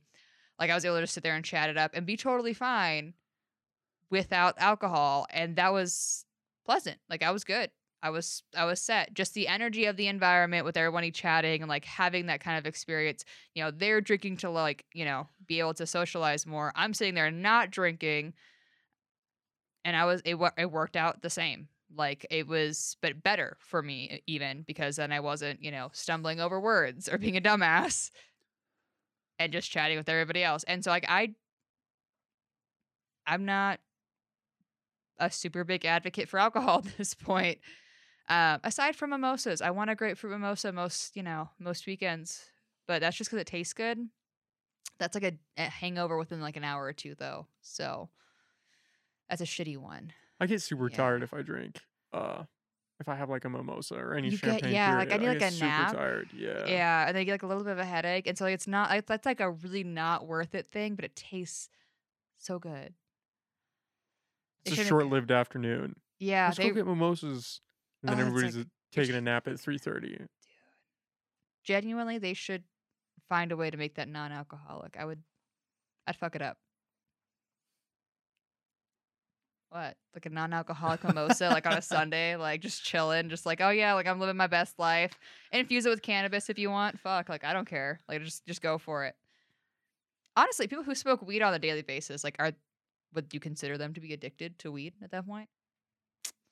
Yeah, I mean daily. Yeah, probably. Yeah, if you're like if you're on a daily consumption, like if you are habitually doing anything on a daily basis, weed, caffeine, cigarettes, alcohol, are you not then just addicted? But we only attribute that to things we perceive as bad, right? Because if you go to the gym every day, nobody's gonna say you're Bro, addicted you're to the addicted to the gym. Oh, Like, come on, alright. like, like that. Just because it's uh, positive doesn't mean you can't use the same terminology. It just doesn't fit as well, which is not the same.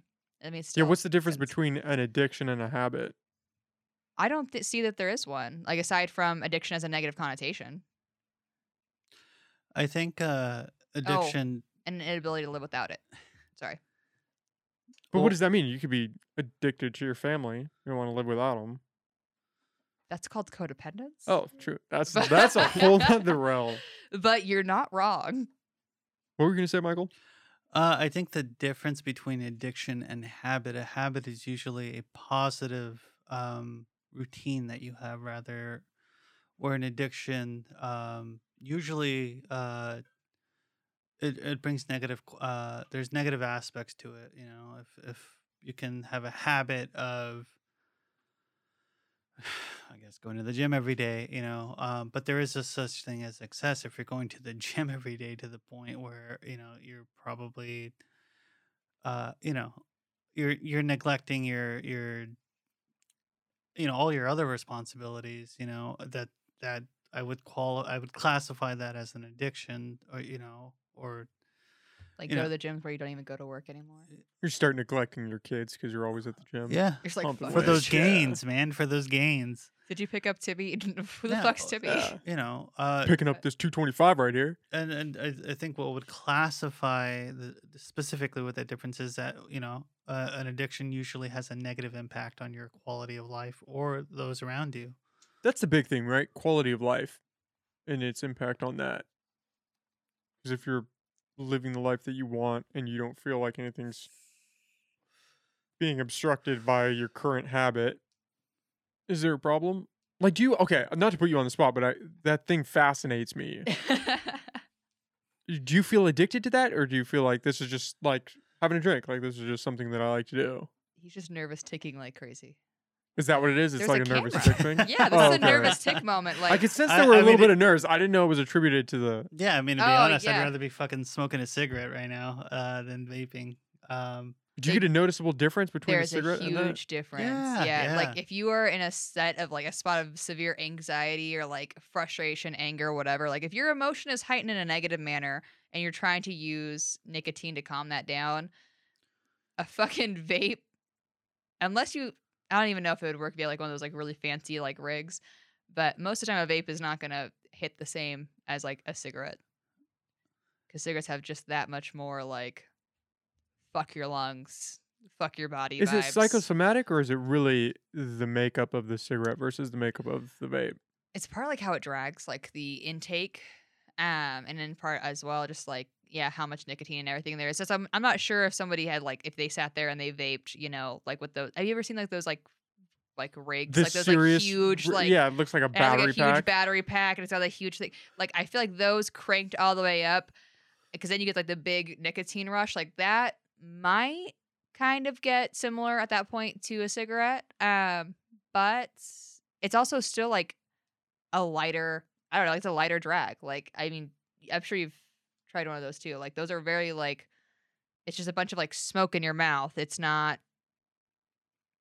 it's hard to describe taking a drag of a cigarette. I don't know. It's, it's not a good thing, kids. It's terrible. Don't ever do it.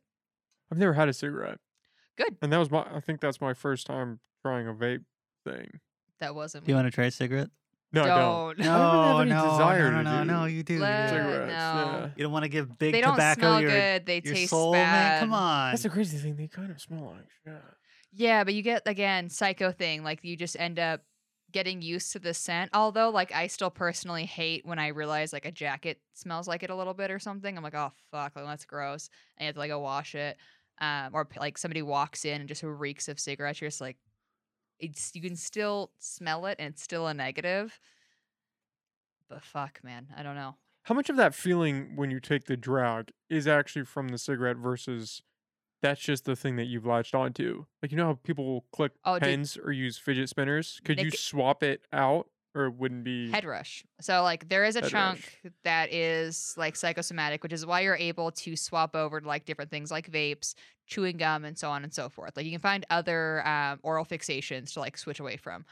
But with that being said, the like nicotine in tobacco does genuinely give you like there is a feeling and it goes through your body. So if you haven't smoked in a while and you are you smoking for the first time, you take a drag you can literally feel the nicotine, which kind of feels gross if you haven't done it in a while, or if you like smoke way too much. Like you could sit there and smoke way too many cigarettes in a row, and you can feel it in your body. Um, it does have like a literal effect, like on your like whole nervous system, man. Like it really does. We can Google it right now, but it's just yeah, it's mildly disturbing to think about how much those things just control people. People are so interesting in that regard as to what they pick to be their crutch in a sense, what they Yeah. choose to be dependent upon. Well, it's usually somebody, you know, introduced it to them some way, somehow. Like commercials did nothing like to like commercials, I was like, You're right, that thing's disgusting, so on and so forth. But like people in my life, that's a whole nother situation, obviously. The Dare program really changed my life, as you can tell. That's where it all started. Yeah. Like this You're is like- this is for like- me. The like, Dare program, I think this fits. like I'm I'm super down to say no to drugs. Turns around two minutes later. Damn, a joint? Are you serious? Sure. I wonder how many people actually got turned on to drugs through the Dare program. They're yes. Like I don't do drugs, but you know what? I'm going to. Like these guys seem really cool. Yeah, free drugs. They're just passing those kidding me? around. Like I didn't know it was an option. Like I had to pay for them. Like fuck. Well, I don't think it worked as well in Humboldt County because I feel like all the kids that I knew took it as like, okay, so you say no to everything that's not weed. Noted. Because they're like, dude, we're fucking like, uh, well, they grew up weed up here. Like that. I mean, they, a lot of people's parents grew weed and sold weed and everything. So I feel like up here it was like, yeah, yeah, crack's bad for sure, for sure. I'll never drink. Not meth.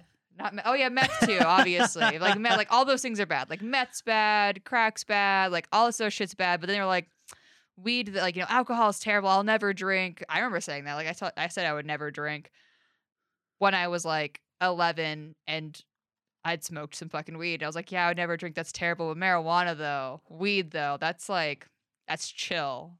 Like that's not, it's not a bad thing it was sold as like no no this is this is like mother nature's like gift here this is like the proper medicine so you should be doing Do you do you feel like you have any like addictions or anything like that? I don't think so. I don't think so.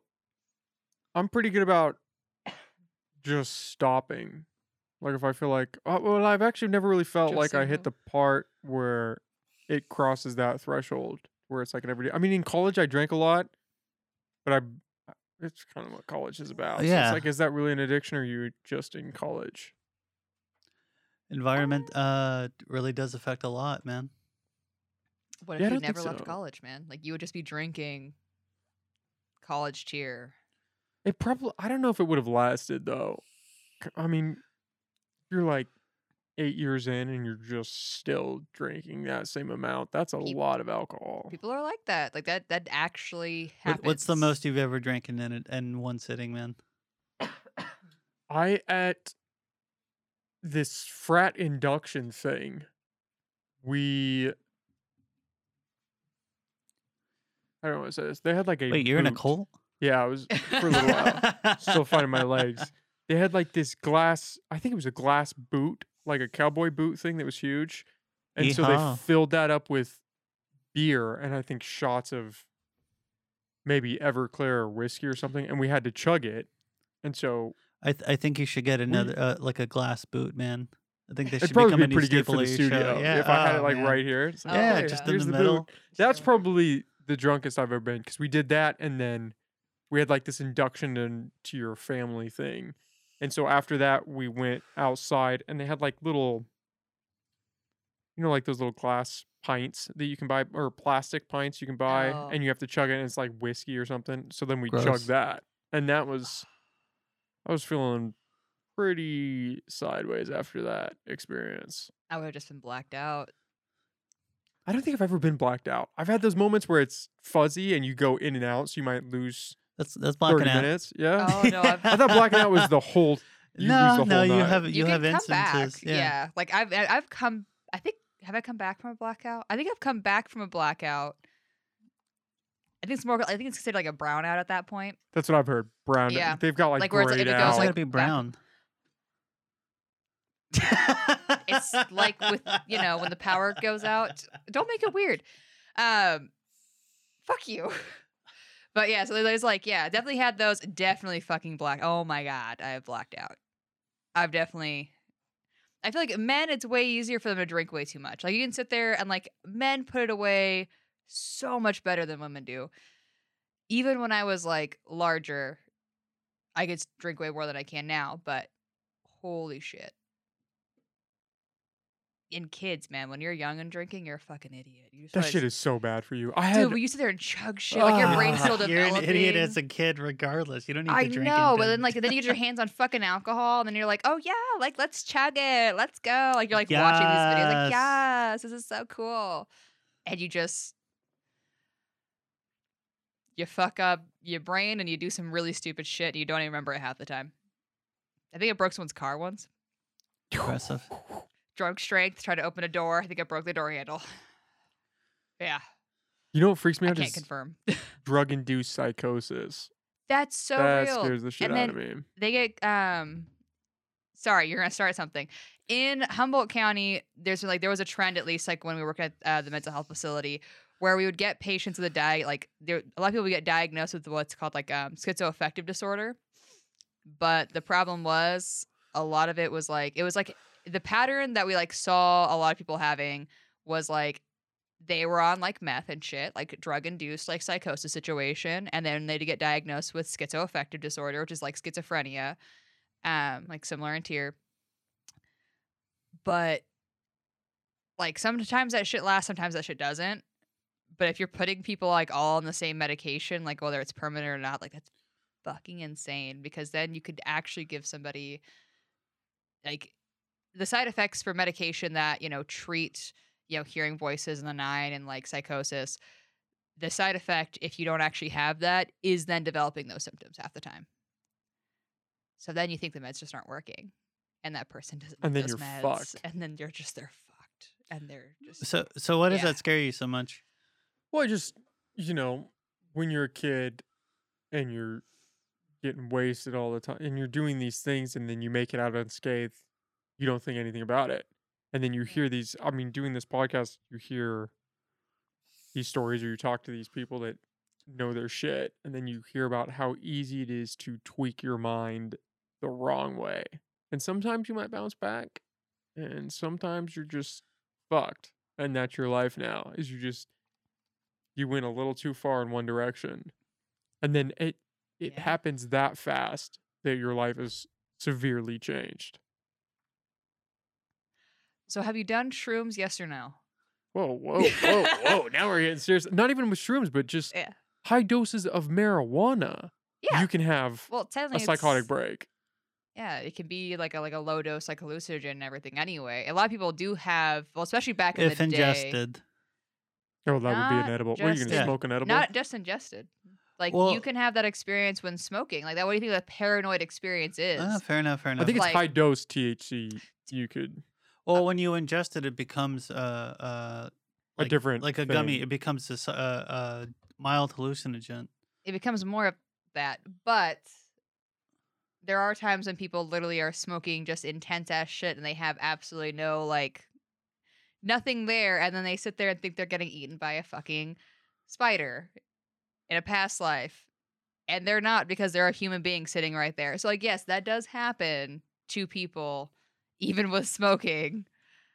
And yeah, like it's just you Could just you imagine? up. You're just hanging out with your friends one night. Somebody brought an edible, Just, and you just never come back. You just go. It's like you blast off into space, and now that's your life. I That don't need your an edible for that. I met a permafried person when I was a kid. Like, Permafry? permafried. That's what we called it. Is like someone who did enough drugs or like continuously like did drugs and like or smoked like a shit fuck of weed to the point where like they didn't need anything whatsoever to just act like that constantly. That's how their mind worked from that point forward. Um, and we called them just permafried. And there's like this chick like. I mean, she was pretty, you know, she was nice. I think we like might have been like 13, 14 at the time we met her. Like, but she just barely functioning, more or less had her house become a trap house down the street and thought it was chill to hang out with like 14 year olds, which I was like, oh, you don't, you're not like someone's older sister or anything. I was like, this is weird. I was like, I'm, I'm good, but it's, it's a thing. Like people, and then they can't really hang out with people like necessarily their age after that either because unless they're like in a similar boat. I saw a bunch of kids one time doing whippets. I walked into this room and they were just sitting there. That's been probably the the only time I've been legitimately of uncomfortable of being in a certain spot because of like drug use or something. I've walked in and just the look on their faces scared the shit out of me. I had this very real urge that this is not the spot I'm supposed to be. and I so, was like, I knew all the people that were doing it. Like there was no physical danger, but just looking at their faces as they're doing this, it just it hit me in a weird way. where I was Dude. could not get out of there fast enough. I watched my friend literally fall backward. Like she's like, "Oh, do you want to do this with me?" And I think we had smoked a bit of weed, and I was like, "Uh, I don't, I don't really know what that is." But it was like this old school, like you know, oh gee, you're taking it out of the can. Like you're not gonna buy like little like Old CO school, two yeah. cartridges. This is like, again, we were fuck. I was probably still like 14 then too. Shit, um, just a kid, and. No, I think I might have been 13 at the time. But anyway, she literally just fell like right back. Like she just did it and she like collapsed onto the ground. And I was like, and then she like got up, like she like slowly got up, like laughing, and I'm like, oh fuck no, like I don't know what the fuck you just did. like I don't know what's happening to your brain. I'm like I'm fucking high, like I'm good, like this is enough for me, like this is already too much, and to watch you just collapse like onto the ground and then come back and you're like, this is like, and this is great, and just be like, Let's do another one. I'm like I'm not doing that. I'm like I'm Yeah. good. what's what's the hardest drug you've done? I'm not a d- hard drug guy. I would th- I would say alcohol is the hardest drug that I've done. You don't want to shoot Just- up some heroin Just right now? yeah, no. I don't but see I don't have an appeal for it. Like I don't even really like drinking. I do it occasionally in situations like this if we're doing a podcast or something like that, but I don't really I don't like the effect of not being a, on top of my game the next day.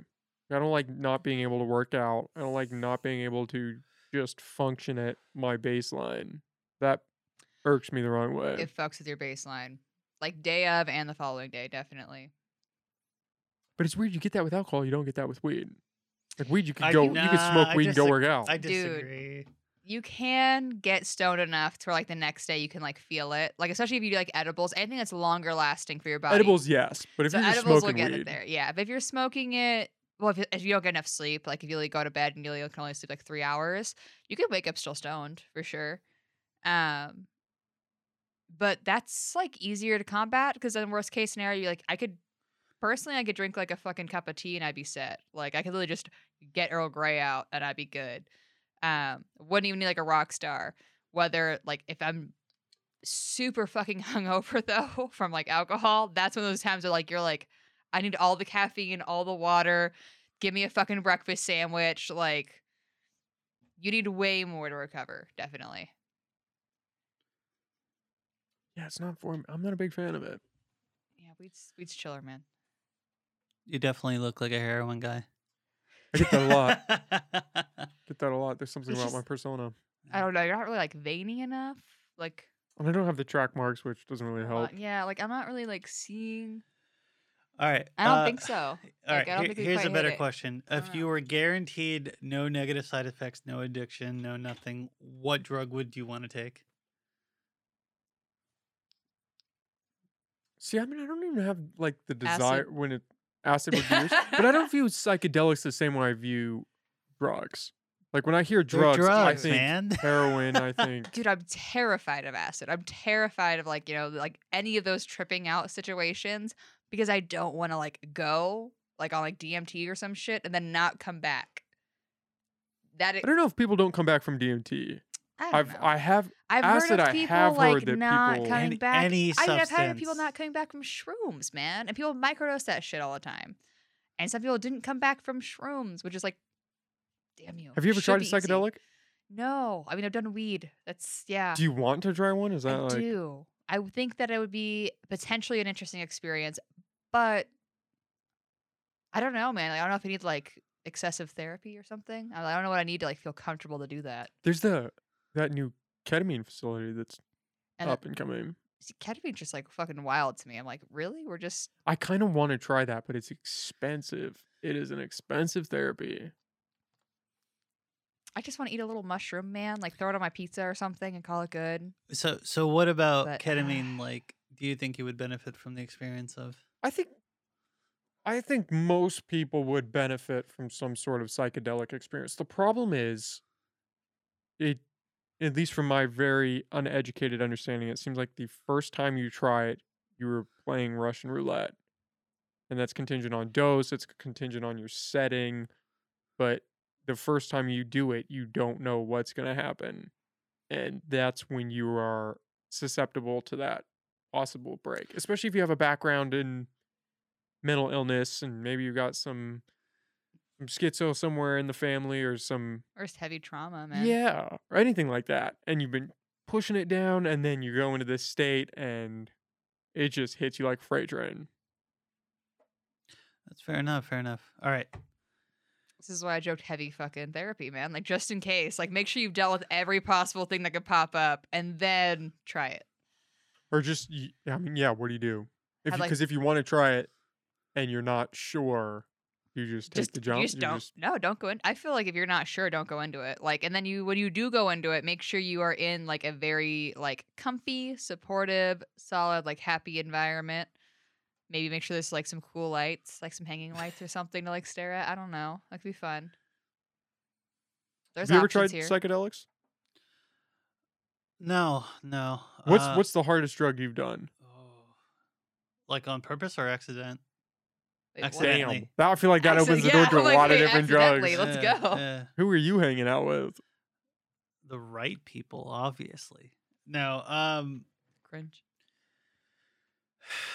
I don't. Hardest drug.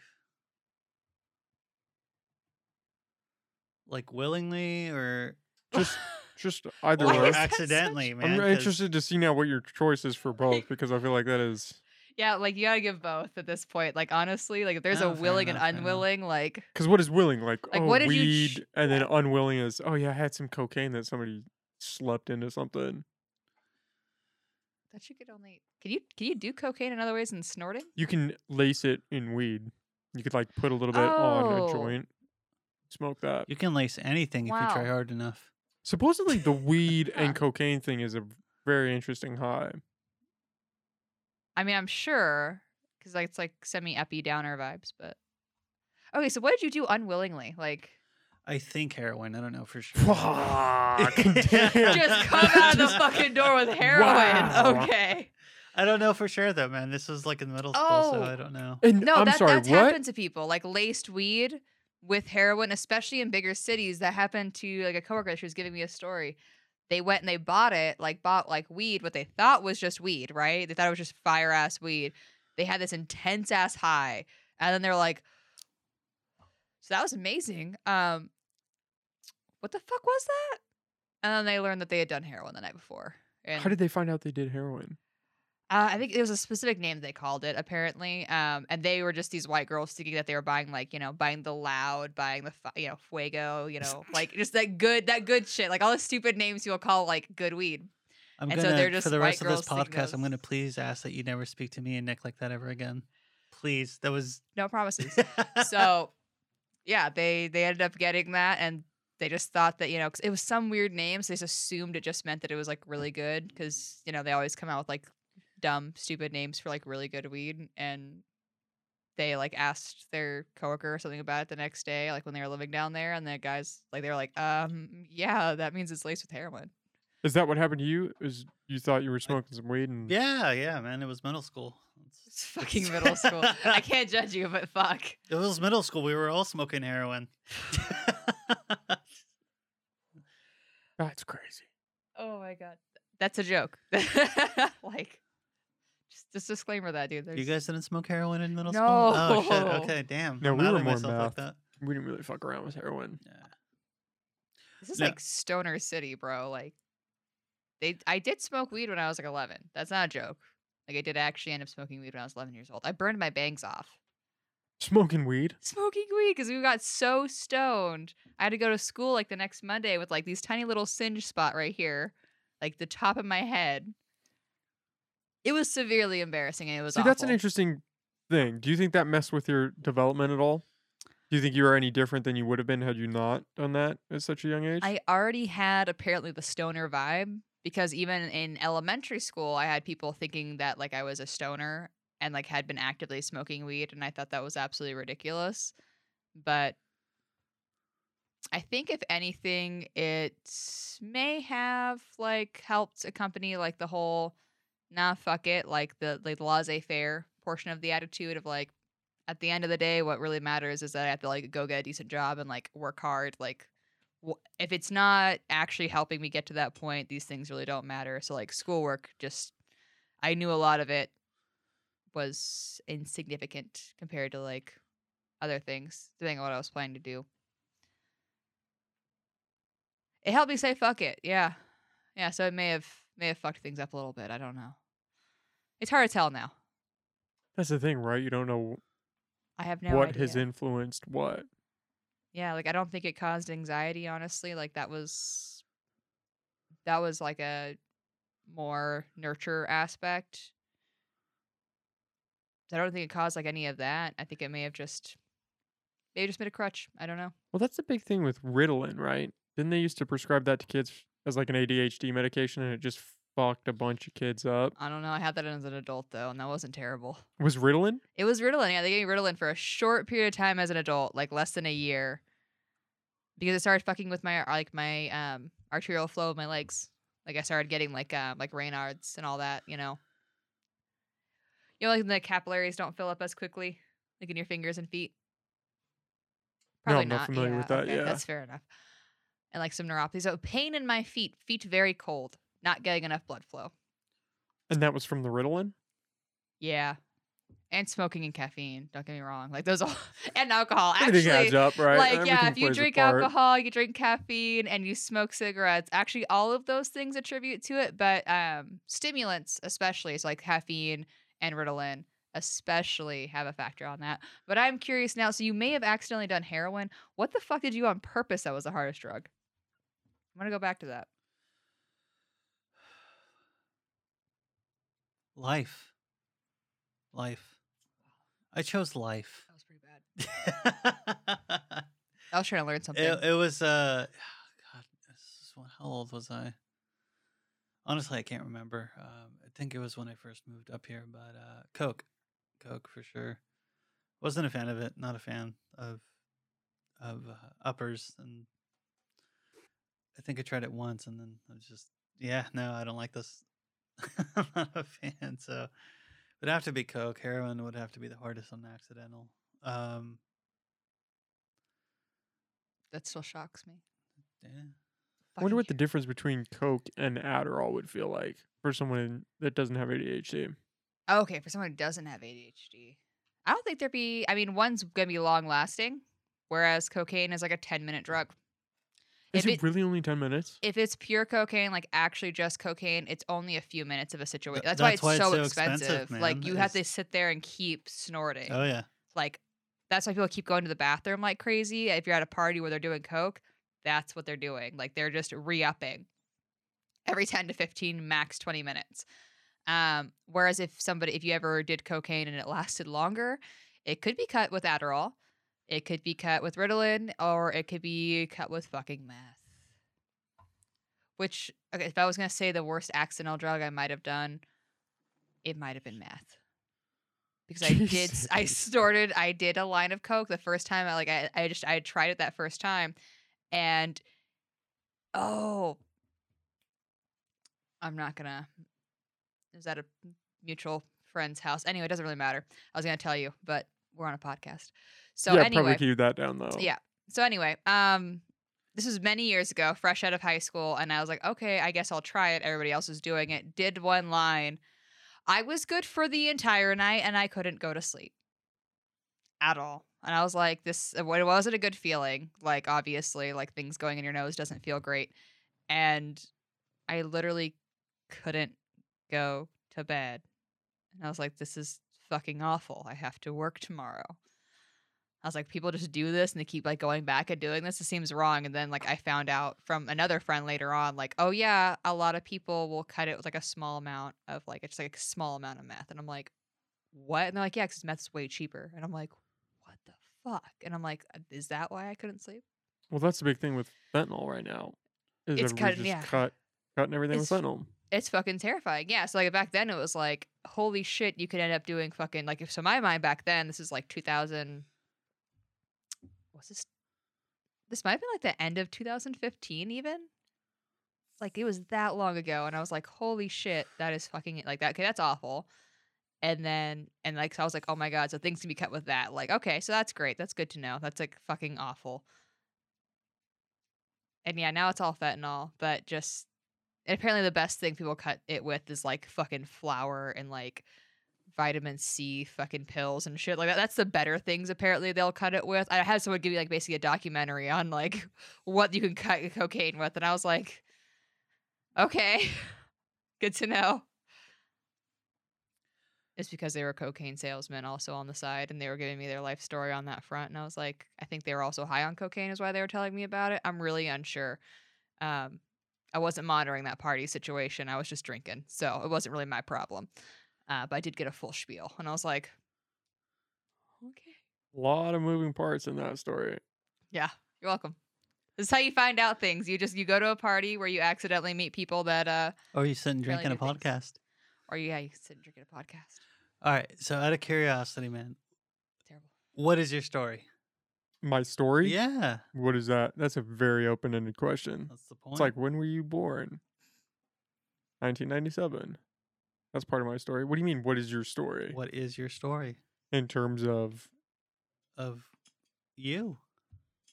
well, I mean, we could sit here and talk for four hours or five seconds about that. What do you mean? That's kind of the point. He wants you to figure. Out. I know out he's, how- wa- he wants me to fill in the gaps for what that question Yeah. entails, and that's He what I'm trying to pull out a little bit more. He likes to figure out how people are going to respond. Well, the best part about that question is how people respond. Uh, it's it's uh, the response says more about people than the initial what they tell you. I guess what initially what they tell you, and I guess more or less. I, I mean, what led you? What led you to the point in your life that uh, I guess where you're at now? Like what what what got you here? What what is the uh, stream of events? Still staying very broad with our line of questioning. what's your what's your life story, man? Who is Nick Flores? What made Nick Flores No, no. If, if I do the whole name, it has to be Nicholas. Nicholas Flores? Sorry, I'm sorry. Better ring. What? Flows, it rolls off the tongue a little bit better. Yeah, yeah. I- I- Don't get me wrong. I cringed a little Firm bit when I said Nick earlier a few times. I was like, ah, it's just not. what made You're one of the last few people that still call me Nicholas. I brought it back at one point. You did in high Yeah. school. You brought it back. Yeah, You you're had a lot of people saying it. It was pretty funny. Yeah, now it's just my parents that say Nicholas. Only in certain situations. When you're in trouble. Yeah. Okay. Those are those situations. You went to like you went to school, obviously. You got a degree that you're not super utilizing at the I use it moment. all the time. Yeah. Okay. Um. All Wait, right. what's your yeah. degree in? It was uh in cognitive science and computer science. Yeah. I mean, So so really, I use it all. yeah, I mean, I'm computer using it all the time. science for sure. Yeah. I so mean, takes so work. I guess uh, what do do you do work in computer science or No, What's what's your no. day? What's your day job? I do up- upholstery. I do like construction, labor. That's what I do. I do labor jobs. what uh I, I guess are you are you not interested in the work in the field and like what aspect of it has kept you from finding a job with your uh with, your degree man i mean it's a pretty fucking lucrative business so Yeah, I mean, there's a lot of money to be made in that field. I just don't. I love the work. I used to go. I mean, I'd go out to a party, get wasted, and then go home and write code and like talk about how much I loved writing code. I was that nerdy about the programming side of that. fair enough So it's not loving the work. I just don't fit into that mold of the person that's going to sit at some desk and write, you know, a couple hundred thousand lines of code for somebody else to go use for something. That was never my MO.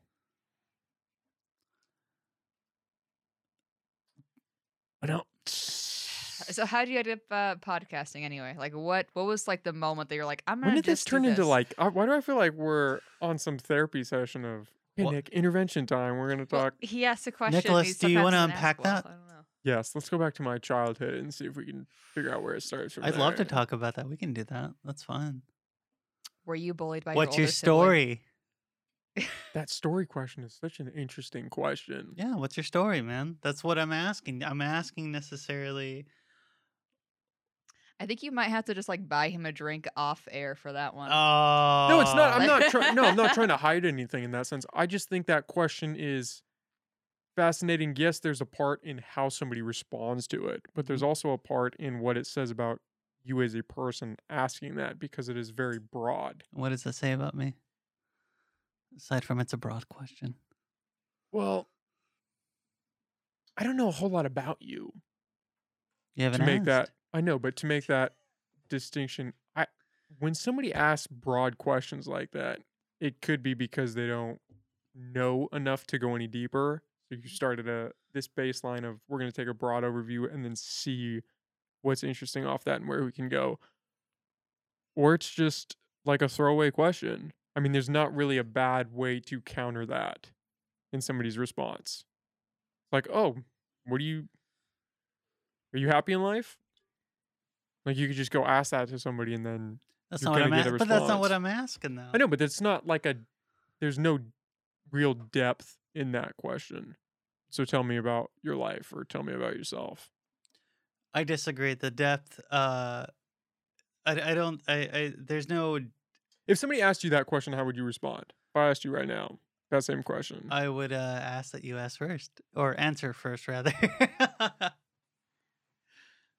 She's like a weird Why? game that that devolves into. Why is that a game? What aspect about it is is a Well, that's like. Tell me about your life. Tell me about yourself. Tell me about the story that you want to tell me. the big thing is like I've watched a lot of people respond to that question in like various ways. You have people who go into like extra like just heavy detail, like childhood trauma, step by step, like all throughout it. Then you have other people who focus on their career. There's other people who focus on like their, you know, their relationship aspects, interpersonals, and and there's people who just like kind of skim over it all and call it good. So you just have a huge variation. Um, which is genuinely telling about where the person's at, like what their mind brings up when they hear that question. Um, which is why Michael is a shit and fixates on it. Because there is an opportunity to like you can go really wherever you want. I mean, it's it's literally just you pull out whatever the you know that person's brain comes up with. And so like there's people who are very defensive, they're gonna have a very defensive response. There's people who are very traumatized and open and just like a fucking like loose nerve ending, like just a cut open nerve ending, just sitting there exposed, and they're gonna like run, and you're like, oh shit, sorry for asking that one, but it, it is interesting to see where people are at in their lives because that is what dictates their response, definitely, um, and their mental state. So I will advocate for that portion of it. Bless. At the same time, would I make you or try to get you to answer that on a podcast where it's recorded and you're probably going to upload it and that's going to exist forever and be mildly embarrassing potentially? Probably not. Just saying. No, I don't have any problem answering know. Answering real qu- like I'm not shying away from it because I'm worried about spilling my deepest darkest secrets and looking bad or something like that. Who that. knows what pops into your head when you thought, like when that question comes up? I don't know. It could be a little bit much. It literally popped into my I know head that he isn't telling us. no, that it's just I feel like it's just kind of a shit question. Not uh-huh. in like a rude way. I just feel like if it's too broad, it is harder to answer. but yeah. it's almost like you're walking you're kind of trying to walk this rope. You're on this line and you're like I don't want to be deep and ask a real like existential question or something that I might really care about and figure out how you feel about it, but I don't want to ask something super basic like, "Oh, how's the weather?" What are So, your defining almost- virtues?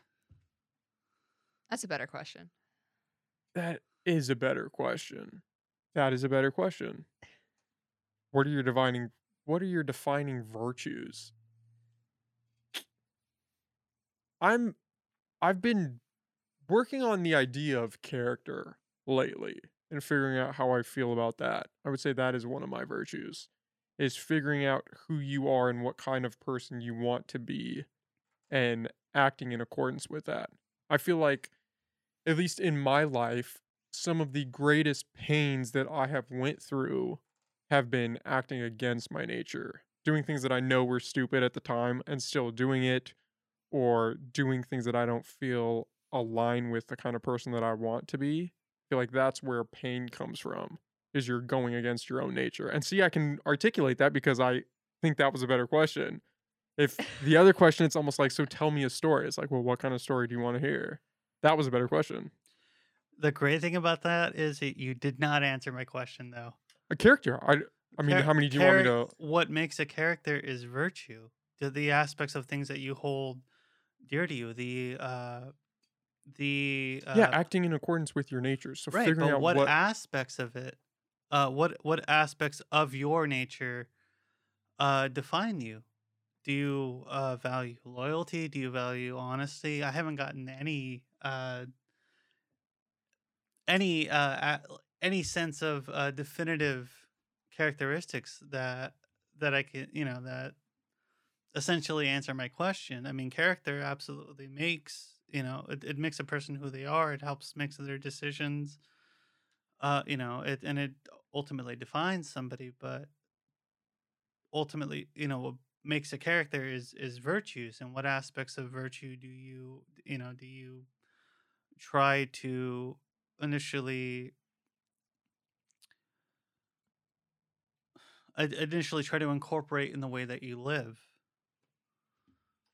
Well, I guess maybe I was speaking a little too broad, but in my mind, it's more Oh. concrete. Character for me is integrity.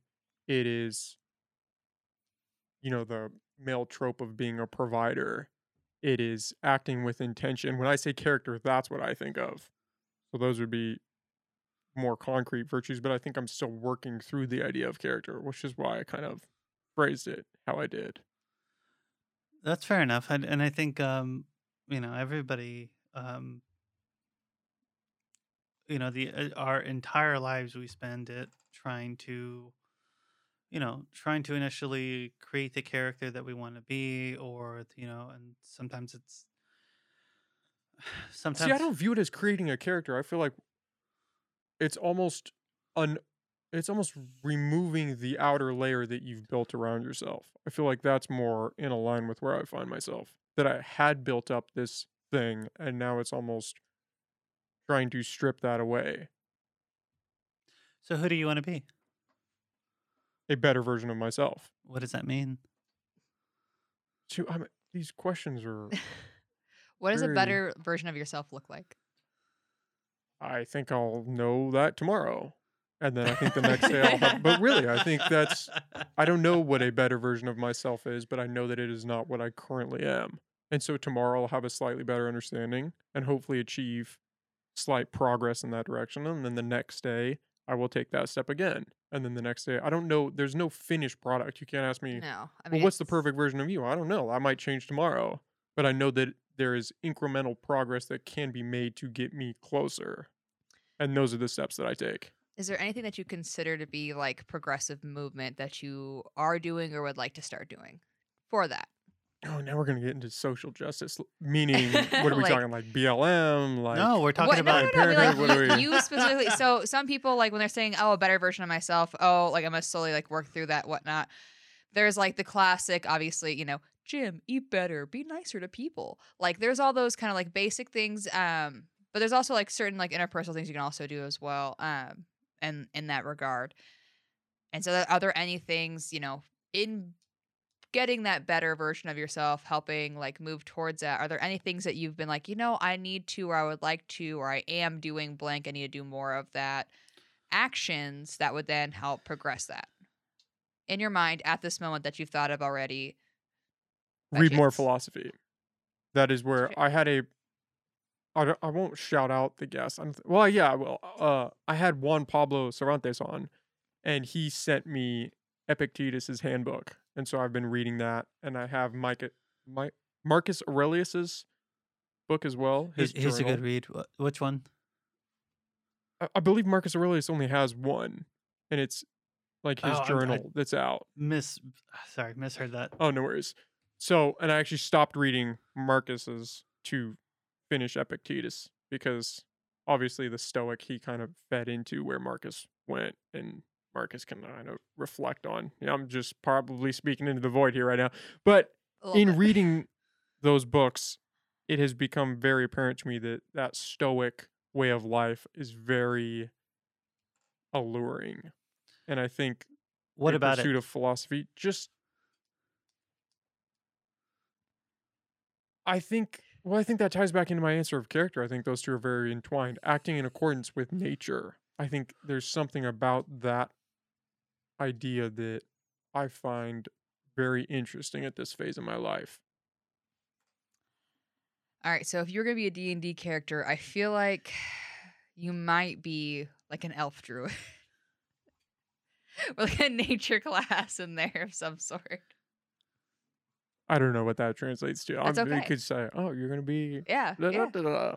Well, maybe not even a druid, You're but like vague. I know, I know, I know, I know. But in my mind, anytime I've ever thought of like a character that was like in tune, sorry, you just mentioned in tune with nature, I always think of like elf fucking druids half the time are typically the ones that end up like end up being a character that's played as like you know very in tune with like fucking nature. Elf is obviously like a you could be like a woodland elf, like an elf. Just I'm sure you've seen movies and shows where elves existed, um, in the woods and things like that. But I'm trying to make this a more fun conversation. I'm not gonna lie, y'all are killing me a little bit. And like druid is just magic, more or less. I know I'm butchering that. Don't kill me.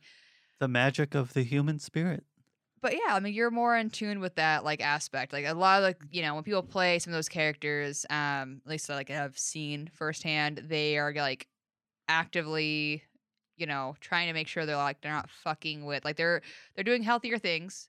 They're you know actually, you know, they do smoke some weed. Don't get me wrong, but like they're doing healthier things, and they're uh, definitely not going on their lawn and just saying "fuck you." Like they're just there's more in tune. There's more of a better vibes. a little more grounded Yeah. maybe in a sense What what is living uh, in in uh, living? I guess in regards to nature, like mean to you? we're really trying to hammer in on my philosophical I standpoint was on trying life so huh? hard to You were back. trying- man. I was like, let's, you went straight like, to D and D. You're like, let's okay, take let's the heat off. let's Like, turn the I was like, you know, I could like, I could upload an app. Like, we could sit here and like character build real quick. like, it'll be fun. Do you guys have a lot of these discussions when it's just you two? Do you get existential like that? I I, and- I try to have these conversations Man. with everyone. He does, he does. But we, yeah, we've definitely had plenty of those over the fucking nearly six years, definitely. Um, and there are plenty of times where I'm in the spot of like, like, okay, like if I'm high, let's be honest, like you can be high or drunk sometimes, and your brain's like, I'm not there, or just fucking tired. Mostly, it's usually just tired. Like it's like late at night, I'm literally in the bed, lights are off. And he's like, so what about this existential thing? And I'm like, what about the what? and the who and the bitch it's 12 a.m like what do you mean what about that? Like yeah i'll try and respond i guess. And then like you start snoring in between responses. It's great. 10 out of 10 i just want to be asked when i'm awake. That's all i ask. So yeah you're in the hot seat so i was trying to pull you Hmm, out of it. I don't feel like I'm in the hot seat. I I, just, know. I mean, ninety percent of what this thing is is It's just. it is back and it should no it should be back and forth, but you got slammed like the last like ten questions. So Yeah, you were on a track there for a minute where. yeah, so I was like, felt okay, that's I a was, lot of questions. I was in a trying to figure out where this was going. Maybe it was to build my D and D character, figure out which I would fit in best with. Would would you be down to play D and D? I wouldn't be opposed to it. I don't really understand it past the very cursory knowledge that you gave me on that podcast. which is like next to no knowledge. I know nothing, but great news.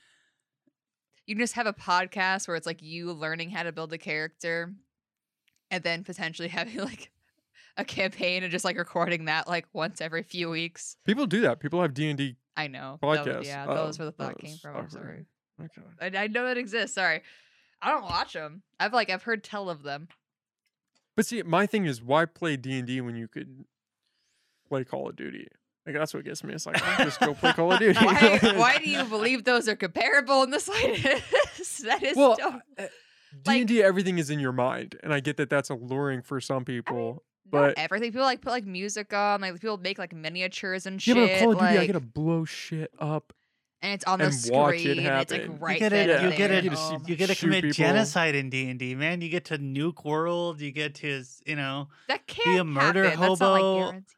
Or you can be you know a hero of justice, a hero of virtue, and go out of your like. That's the the beauty of it, man. Is that you uh, the It whole aspect of of like role playing. It's like multi days sometimes, Dude, right? you're Isn't literally It's like months, you're stuck years, depending there. on your you know a DM. one session can be hours.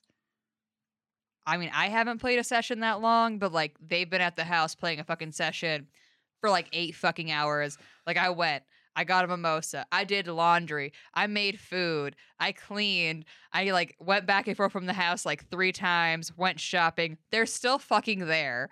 At that point, like I'm like watching TV in like in a different room. And I'm like, Jesus, eight fucking hours later. I'm like, are you guys even okay? Like, I'm done. Like, I'm ready to go to bed. You guys are still fucking playing games. I'm like, what the fuck? It's intense. It's And so, what are you guys trying to do? Like the general D and D playthrough. What is the? What is it? What are you?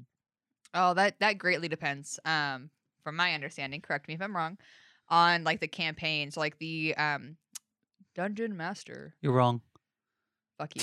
um, the person in charge, like you know, obviously comes up with like their world, and they may you know come up with like what they like want you to face and whatnot. Um, they're gonna take into consideration, of course, like each person's like background and character, um, and things they may be struggling with, to then be able to move forward through the game and like entwine that like within the game itself. So like if someone's coming in there and they're you know they're like super poor and they've fucking fucked somebody over in like three towns over or some shit, you may have to fuck like deal with the people that they fucked over. Like that might come back into the game later. And it's you know, some of the games can be set in like futuristic time frames. They can be set in like Star Wars esque situations. They can be in like olden times, like, you know, medieval, the fuck ton of magic. I mean, it really you can really just like pick a game that you really like to play, like Call of Duty. It can be set in like Call of fucking Duty. Like you can have it set like that, and you know you'll just be doing like different versions of like that, and like that's how your campaign runs. Is like, and everyone has to like get these different guns and everything, and you have to like go and collect them. See now, imagine that in VR. I I do think that I'm gonna sneeze. Maybe not. I do think that D and D in VR would be fucking great. Genuinely. and you could actually be in those places and doing those things and It can also be mortifying as fuck 'cause you can get eaten by a dragon. Like a lot of different things can happen. You can like fall out of a plane, like get kicked out of a ship for potentially carrying a disease. Just bye. That happened in one of his games. Like one of the di- like one of the guys like kicked out of the fucking ship because he might have contracted a disease that was like fucking with you know magic or something. Um, I don't know. I wasn't there. you were on the show. that was your game. You were in it. Whatever. Um, but yeah, someone literally got kicked out of a fucking ship. So is there like a rule set that people Yeah, yeah, yeah. Like do you have to get like like certified? with any game. No, You you, have to don't get have to get certified? certified. I'm Yeah. definitely not certified in any of it. Um, I, I mean, there's like rule books to like help help you figure out like what the spells are, like what spells you're allowed to learn if you're gonna be like doing magic, what kind of like you know armor and stuff you could possibly get, like what kind of guns you can use if you're gonna need like another weapons and all that. There's there's just stuff in open to interpretation in a lot of ways. Yeah, your DM's the person Well, who's that, gonna be that- like, it's the beauty of it, man. It's a uh, a role playing sandbox where essentially you get to shape the uh, the world through your actions. You know, and, and it's uh, think of it as a uh, very interactive kind of um, open ended like role like storybook. You know, you can change the way you can see the way your character affects the world. You can you know you can choose to slay the uh you know priest that is sacrificing everybody to like some kind of demon god and make their lives better or you can just choose to ignore it and not you know give a shit about it and then it come back and bite you to the ass like it's it's a very much um interactive uh sandbox that you can your side get to play, you know, and depending on you know, on mechanic wise, you know, there's different classes and stuff like that that you can play as, and you know, in terms of the way uh, you know encounters happen, you know, it can make or break. Uh, you know the world you know hey i'm gonna go fuck with this magical item and it turns out oh yeah this is some kind of tie into this god on this plane and since you fucked with it you know like the like Abu in the cave of wonders aladdin you know it can have dire consequences you know and you'll see it immediately or you might see it you know happen three or four or five campaign sessions away you know like hey this uh this priest that i slayed was actually somebody very important you know and and so now because i you know i killed him uh you know this even worse priest that runs like the local village church has decided oh yeah you know i'm gonna make a contract with the demon and i'm gonna slowly push that that like aspect of it and because you didn't do anything about it you now have to you know deal with this like town uh becoming a demonic spawn hotspot or something like that and i- it it's it's the appeal of it is that it's a kind of like a just a sandbox man it's a never it's a breathing living world that you have tangible effects on as a playable character you know and then on top of that you create a character that that you know if you uh if you're uh you know and and you can either play it as just a game or you can play it as like a kind of just a, an imaginative exercise in regards to you know different possibilities of different aspects of human character you know or you know again it's it's a good way to kind of it's a good mental exercise to really approach a lot of complicated questions and problems in a sandbox you know in a safe setting you know like hey if i'm a really shitty person you know and Do just you want to pull your mic? Yeah. There it Definitely is. There it it. is. I keep not doing that, but you know but uh, but the it's um I need like a guy in here that just runs around and adjusts mics. He's just like, oh, let me go. um Shout out to Angel. I was trying really hard right there, but it's but still yeah it, it, it's essentially a living living breathing world that you uh get to interact with as a character and the character can have any kind of backstory or upbringing or you know along with like uh you know the the aspect of class in terms of like whether you're a wizard druid warrior so on and so forth it just ultimately affects you know um you build a story for why this person decides to become like a shaolin monk or whatever or somebody who sells their soul for a contract to become a sorcerer Man, people are so interesting. Because somebody invented that. And somebody also invented the iPhone. Not and not to shit on one or the other, but just the breadth of human innovation is insane.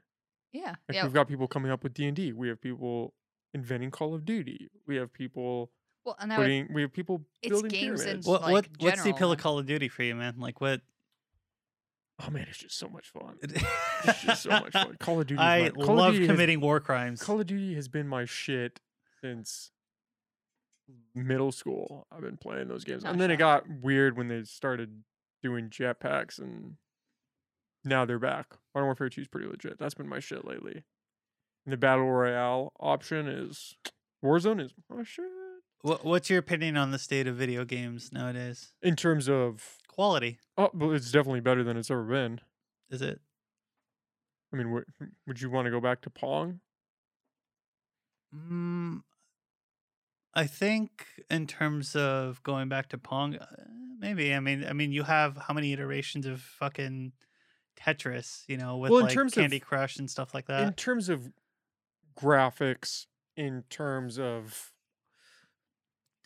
i mean just storyline it's better today there are those ones that stand the test of time like tetris but Mhm. tetris is tetris is surface level Te- tetris is like checkers that it's just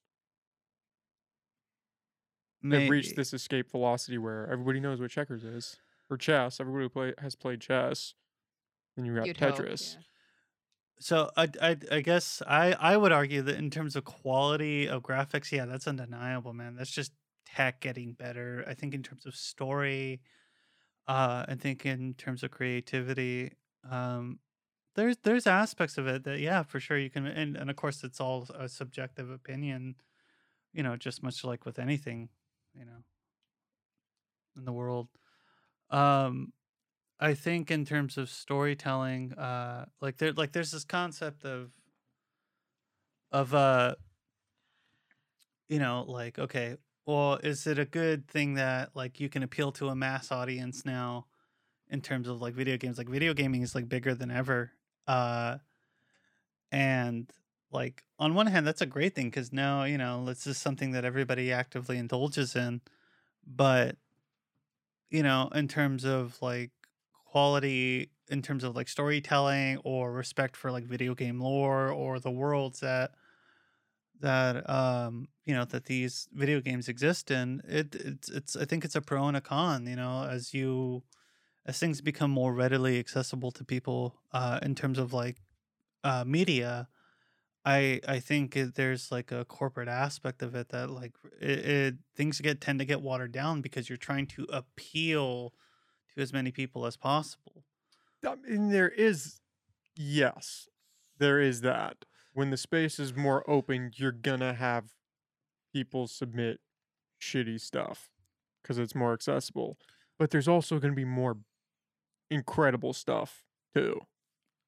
Well, but uh, and, and I guess to give you an example, uh, in terms of um, like movie making, you know, the the aspect of of uh, you know, certain themes and and stories and that uh, are willing to be told through any kind of media, uh, you know, TV, film, radio, podcast, et cetera, et cetera, books. Um, it's it's uh if you're trying to appeal to as many people as possible you can't it, it becomes harder and harder to really delve into more uncomfortable topics because it can have a the opposite reaction where you you know you just in terms of like uh you know like the last of us and so you know it's uh you have these uh you have uh you know people th- I like can't the- tell. Is this argument going in favor of gatekeeping or going against it? I I think uh, there's important aspects of it that are uh, necessary, but at the same time, you know, you can't necessarily. I guess that's the argument of you do need new people and new ideas, you know, because people new people bring new ideas in order to address this. Um, I I think gate, a certain level of gatekeeping is important. Uh, You know, and this goes for just anything. I mean, you can apply the aspect of gatekeeping to you know, But when has gatekeeping ever made anything better? Like when does anything ever get better by blocking out competition? I think it really depends. Um, and uh, and again, it's it's it's more of a, a philosophical aspect of it. You know, is all change good? You know, is is pro- is progress good? Is all progress good? It's you know, it's all depends on inherent. Yeah, but there's a difference between stifling progress and giving that ability to a gatekeeper and letting them decide what passes through the membrane, I think there's as opposed to just blankantly. Right, right, right, right. Well, and again, that's where the issue, um, kind of just that's where the the point of contention is. It's like, okay, well, how much are we suffocating ourselves by gatekeeping versus, you know, just opening the floodgates and being being as accessible as possible?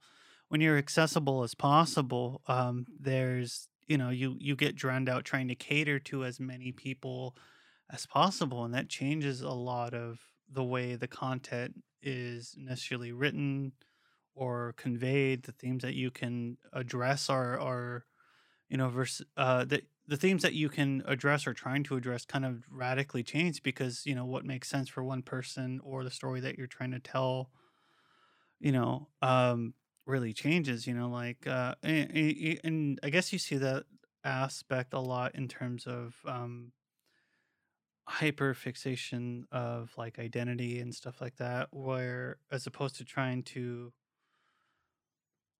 tell a very human story as opposed to just the struggle of a you know uh uh you know an, a, a mexican american immigrant you know to not you know it, it, it's it's very niche and it becomes very niche um Yeah, but then that's part of it, right? So it goes niche and it sucks, and then something new comes up and takes its place.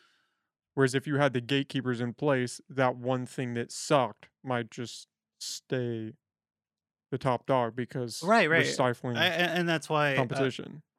right and, and but there there and again it's it's a it's a gradual Is this? I, I feel like. Are you trying to take this to a more philosophical worldview standpoint in terms of social movement? Where where is this going? Oh, I think we had the same issue. we had the same issue at the shanty. Um, it, it it can apply to a lot of different fields, man. I mean, take your pick. You know. No, Um, but be concrete with it. What is? oh, you're asking. You're Yeah, asking. I'm trying to figure out- Herculean task. I'm trying to me, fi- Angel translate for me. Okay, where are we so trying? this- where are we trying to go with this right now? I'm lost like- in the sauce. This typically hits for like media in general as well as like uh, you know games and so on and so forth where think of it like um, you're gonna make your face like favorite pasta dish uh, but now you need to accommodate all these people and like a shit fuck of them may or may not have an allergy to like gluten to like maybe they're lactose intolerant like whatever like so they have allergies and like it's like say it's like fettuccine alfredo right like some basic shit like you obviously have a Yo, pasta You shitting on fettuccine right now? no, I love fettuccine. Okay. That's Uh, the but problem. That's the problem, yeah, actually.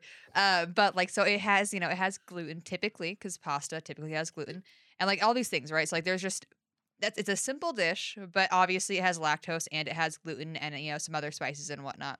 And you're trying to make this more palatable for a large group. You're going to change a lot of the core features of this dish to then make it more palatable. In this case, it probably wouldn't taste as good. In a lot of cases, it might taste pretty great, whatever. Depends on like what food you're trying to change for it. Um the No, I, under- commentary I understand the pandering to a to a large to a larger audience yeah, and how that waters down the product. What I don't understand is the connection to with the whole gatekeeping and how thing, that ah. then is beneficial because I- it I'll give you an example. out. I'll give you an example. All right. Say you are cooking for uh, a group of people. food. We're going back to food. Yeah. Well, it's it's the easiest way to I guess try to make my point. Um say uh you're in a room, you're cooking for four people. You're making this uh you know, uh chicken alfredo. you're making this chicken alfredo, right? And you make it for this group of people and uh you know nobody has an issue with it anything like that it's a really relatively sta- you know standard dish so on and so forth okay so now uh everybody you know your friends tell your their friends about uh how good your chicken alfredo is and then they show up to your party or your dinner or whatever you invite them over so on and so forth and then you cook this dish for them and then they're vegetarian that process is an issue. That means you have to kind of you have to address that in some way. Uh, so you you know, and slowly, you know, you start having more and more people kind of just have more input on the way that uh, this dish should be prepared. And so, in order to accommodate everybody that you have, you're having over for dinner, you gotta have to make some changes, and some of it may be good, some of it not, may not be bad, uh, or some of it may be bad. But and then ultimately, when you try to please too many people, um, you lose focus of why of what you're trying to make initially, if that makes sense. I no, I So- understand. We're still at And the it- surface level of we we haven't you haven't gone to the gatekeeping side yet. So if you, but that's where not- No vegan. vegans that's- allowed. that's where no gatekeeping. But really, that's where no gatekeeping is best because if you go over to this person's house and they're pandering to everybody and water down the pasta to make it vegan or whatever, free market decides you just don't go over to that person's house anymore. You say, "Well, I like my fettuccine this way," and so since there's no gatekeeper deciding how fettuccine is going to be made, you get to go over to this other person's house and say, "Fuck the vegans. We're eating Yeah. our fettuccine with chicken." So- but if it was a gatekeeper scenario and the gatekeeper decides all fettuccine is now vegan, there's nowhere else to go because you have a gatekeeper in place setting whatever rules they see fit. So I'm lost. I'm not lost at the top level that you guys are laying out. I'm lost So, where the connection to swap it a gatekeeping little is bit. good comes in. Is there a So- Yeah, we can. Well, actually, we can wrap. We can. Thirty-six o'clock, guys. point where gatekeeping would be good is you can then have a gatekeeper protecting that house's fettuccine alfredo, chicken fettuccine alfredo, and then saying, if you don't like this, you can't like you just don't come and you don't eat it, you don't complain about it. Like Yeah, but be then what if you're a vegan? Then you're fucked. well, eh, there's other houses, there's other games you can play. So like But this that's one only game, if there's not gatekeepers. If there's one you can gatekeeper, gatekeep a game. yeah, but if there's a ga- overall gatekeeper for fettuccine, No, and no, you can only make see now we're setting levels of gatekeeper. It's either all or nothing. But right, no, no, but no, that's the it's not- point. Like, can't you just gatekeep one game? Like, isn't that a thing? Like, can you- No. no, No, You gatekeep no, everything? No. It's it's. I don't even know what gatekeeping is. Then shit. Okay, I It's- thought you could gatekeep it's, like a- there's it's an gatekeepers for a aspect game. of like you can apply that same mentality or that same philosophy to like any kind of interest or hobby or anything like that. You know, when where you have somebody coming to your, you know, coming to your dinner and demanding that you accommodate them, you know, because they don't, you know, they don't. But eat the only chicken or- way you get to say fuck you to that person is if there's no gatekeepers. Unless right. you're the gatekeeper saying "fuck you." Yeah. yeah, but then It's if you're the or. person being told fuck you, you can't do anything about it because there's gatekeepers. So I that's what I'm struggling with is either way, having a gatekeeper seems like you're "fuck fucked. you" or, or somebody else is telling fucked. you "fuck you." At some point, someone's getting the "fuck you."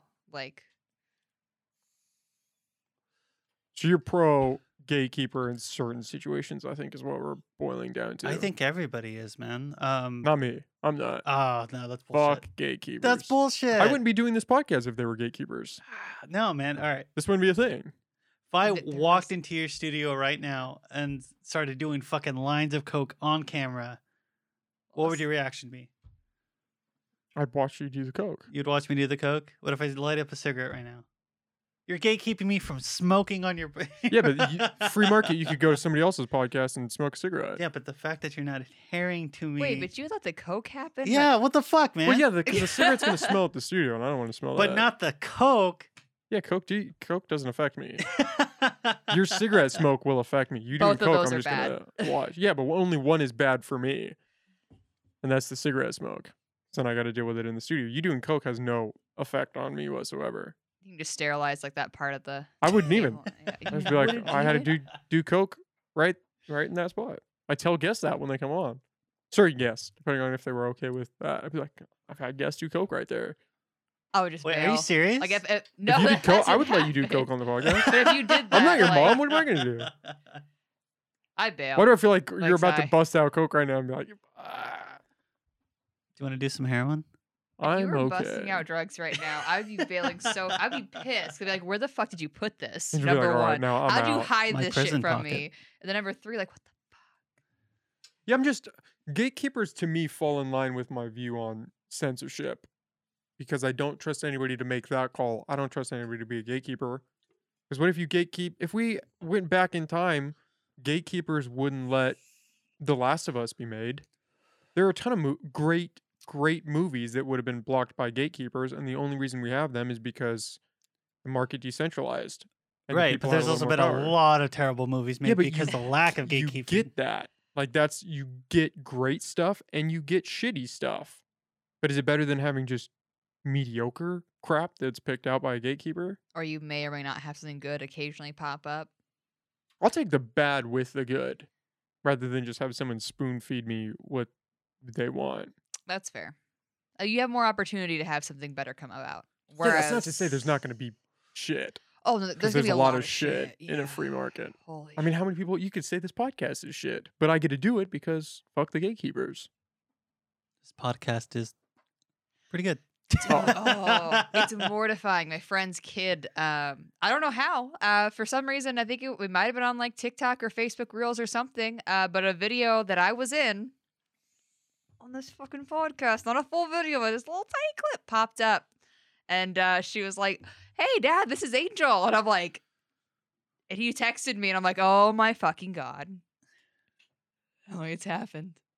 Maybe he You've should become famous. No, that's not fake. No. That's just that's like like mortifying moments of like It oh, was shit. that parent's responsibility to gatekeep their child from watching a mediocre get. me yeah me speaking on a fucking podcast like probably a I'm little probably your worst guest, man. Honestly. But that's, I mean, that's kind of the But yeah, beauty of free it speech. is that reached that person. it's mortifying that I doesn't hate- mean I- it should have. oh my god I I don't talk about the podcast outside of the podcast people because it gets fair. so uncomfortable. How come? It's just a weird sensation. i just tell everyone not to watch it like if they google me they'll find it like When I started out, I told people not to I don't watch it for five years. That's what I said. So check back in five years, and it'll be worth. It. I know that's how you reassured me. You were like, "Don't worry, like No no, one's one's gonna, gonna watch watch this, for this, at and least five Lord years." and, and I was like, "Okay, I'm I'm like, I'm so indoctrinating the kids. I've I've breached that new level. dude, now yeah." get kid Now you're reaching like 11 year olds. God, That's- I've made it in life. You made it. That was my target demographic. they know exactly what we're talking about, obviously, on all these levels, and they totally should be hearing about potential like hallucinogen use in getting permafried.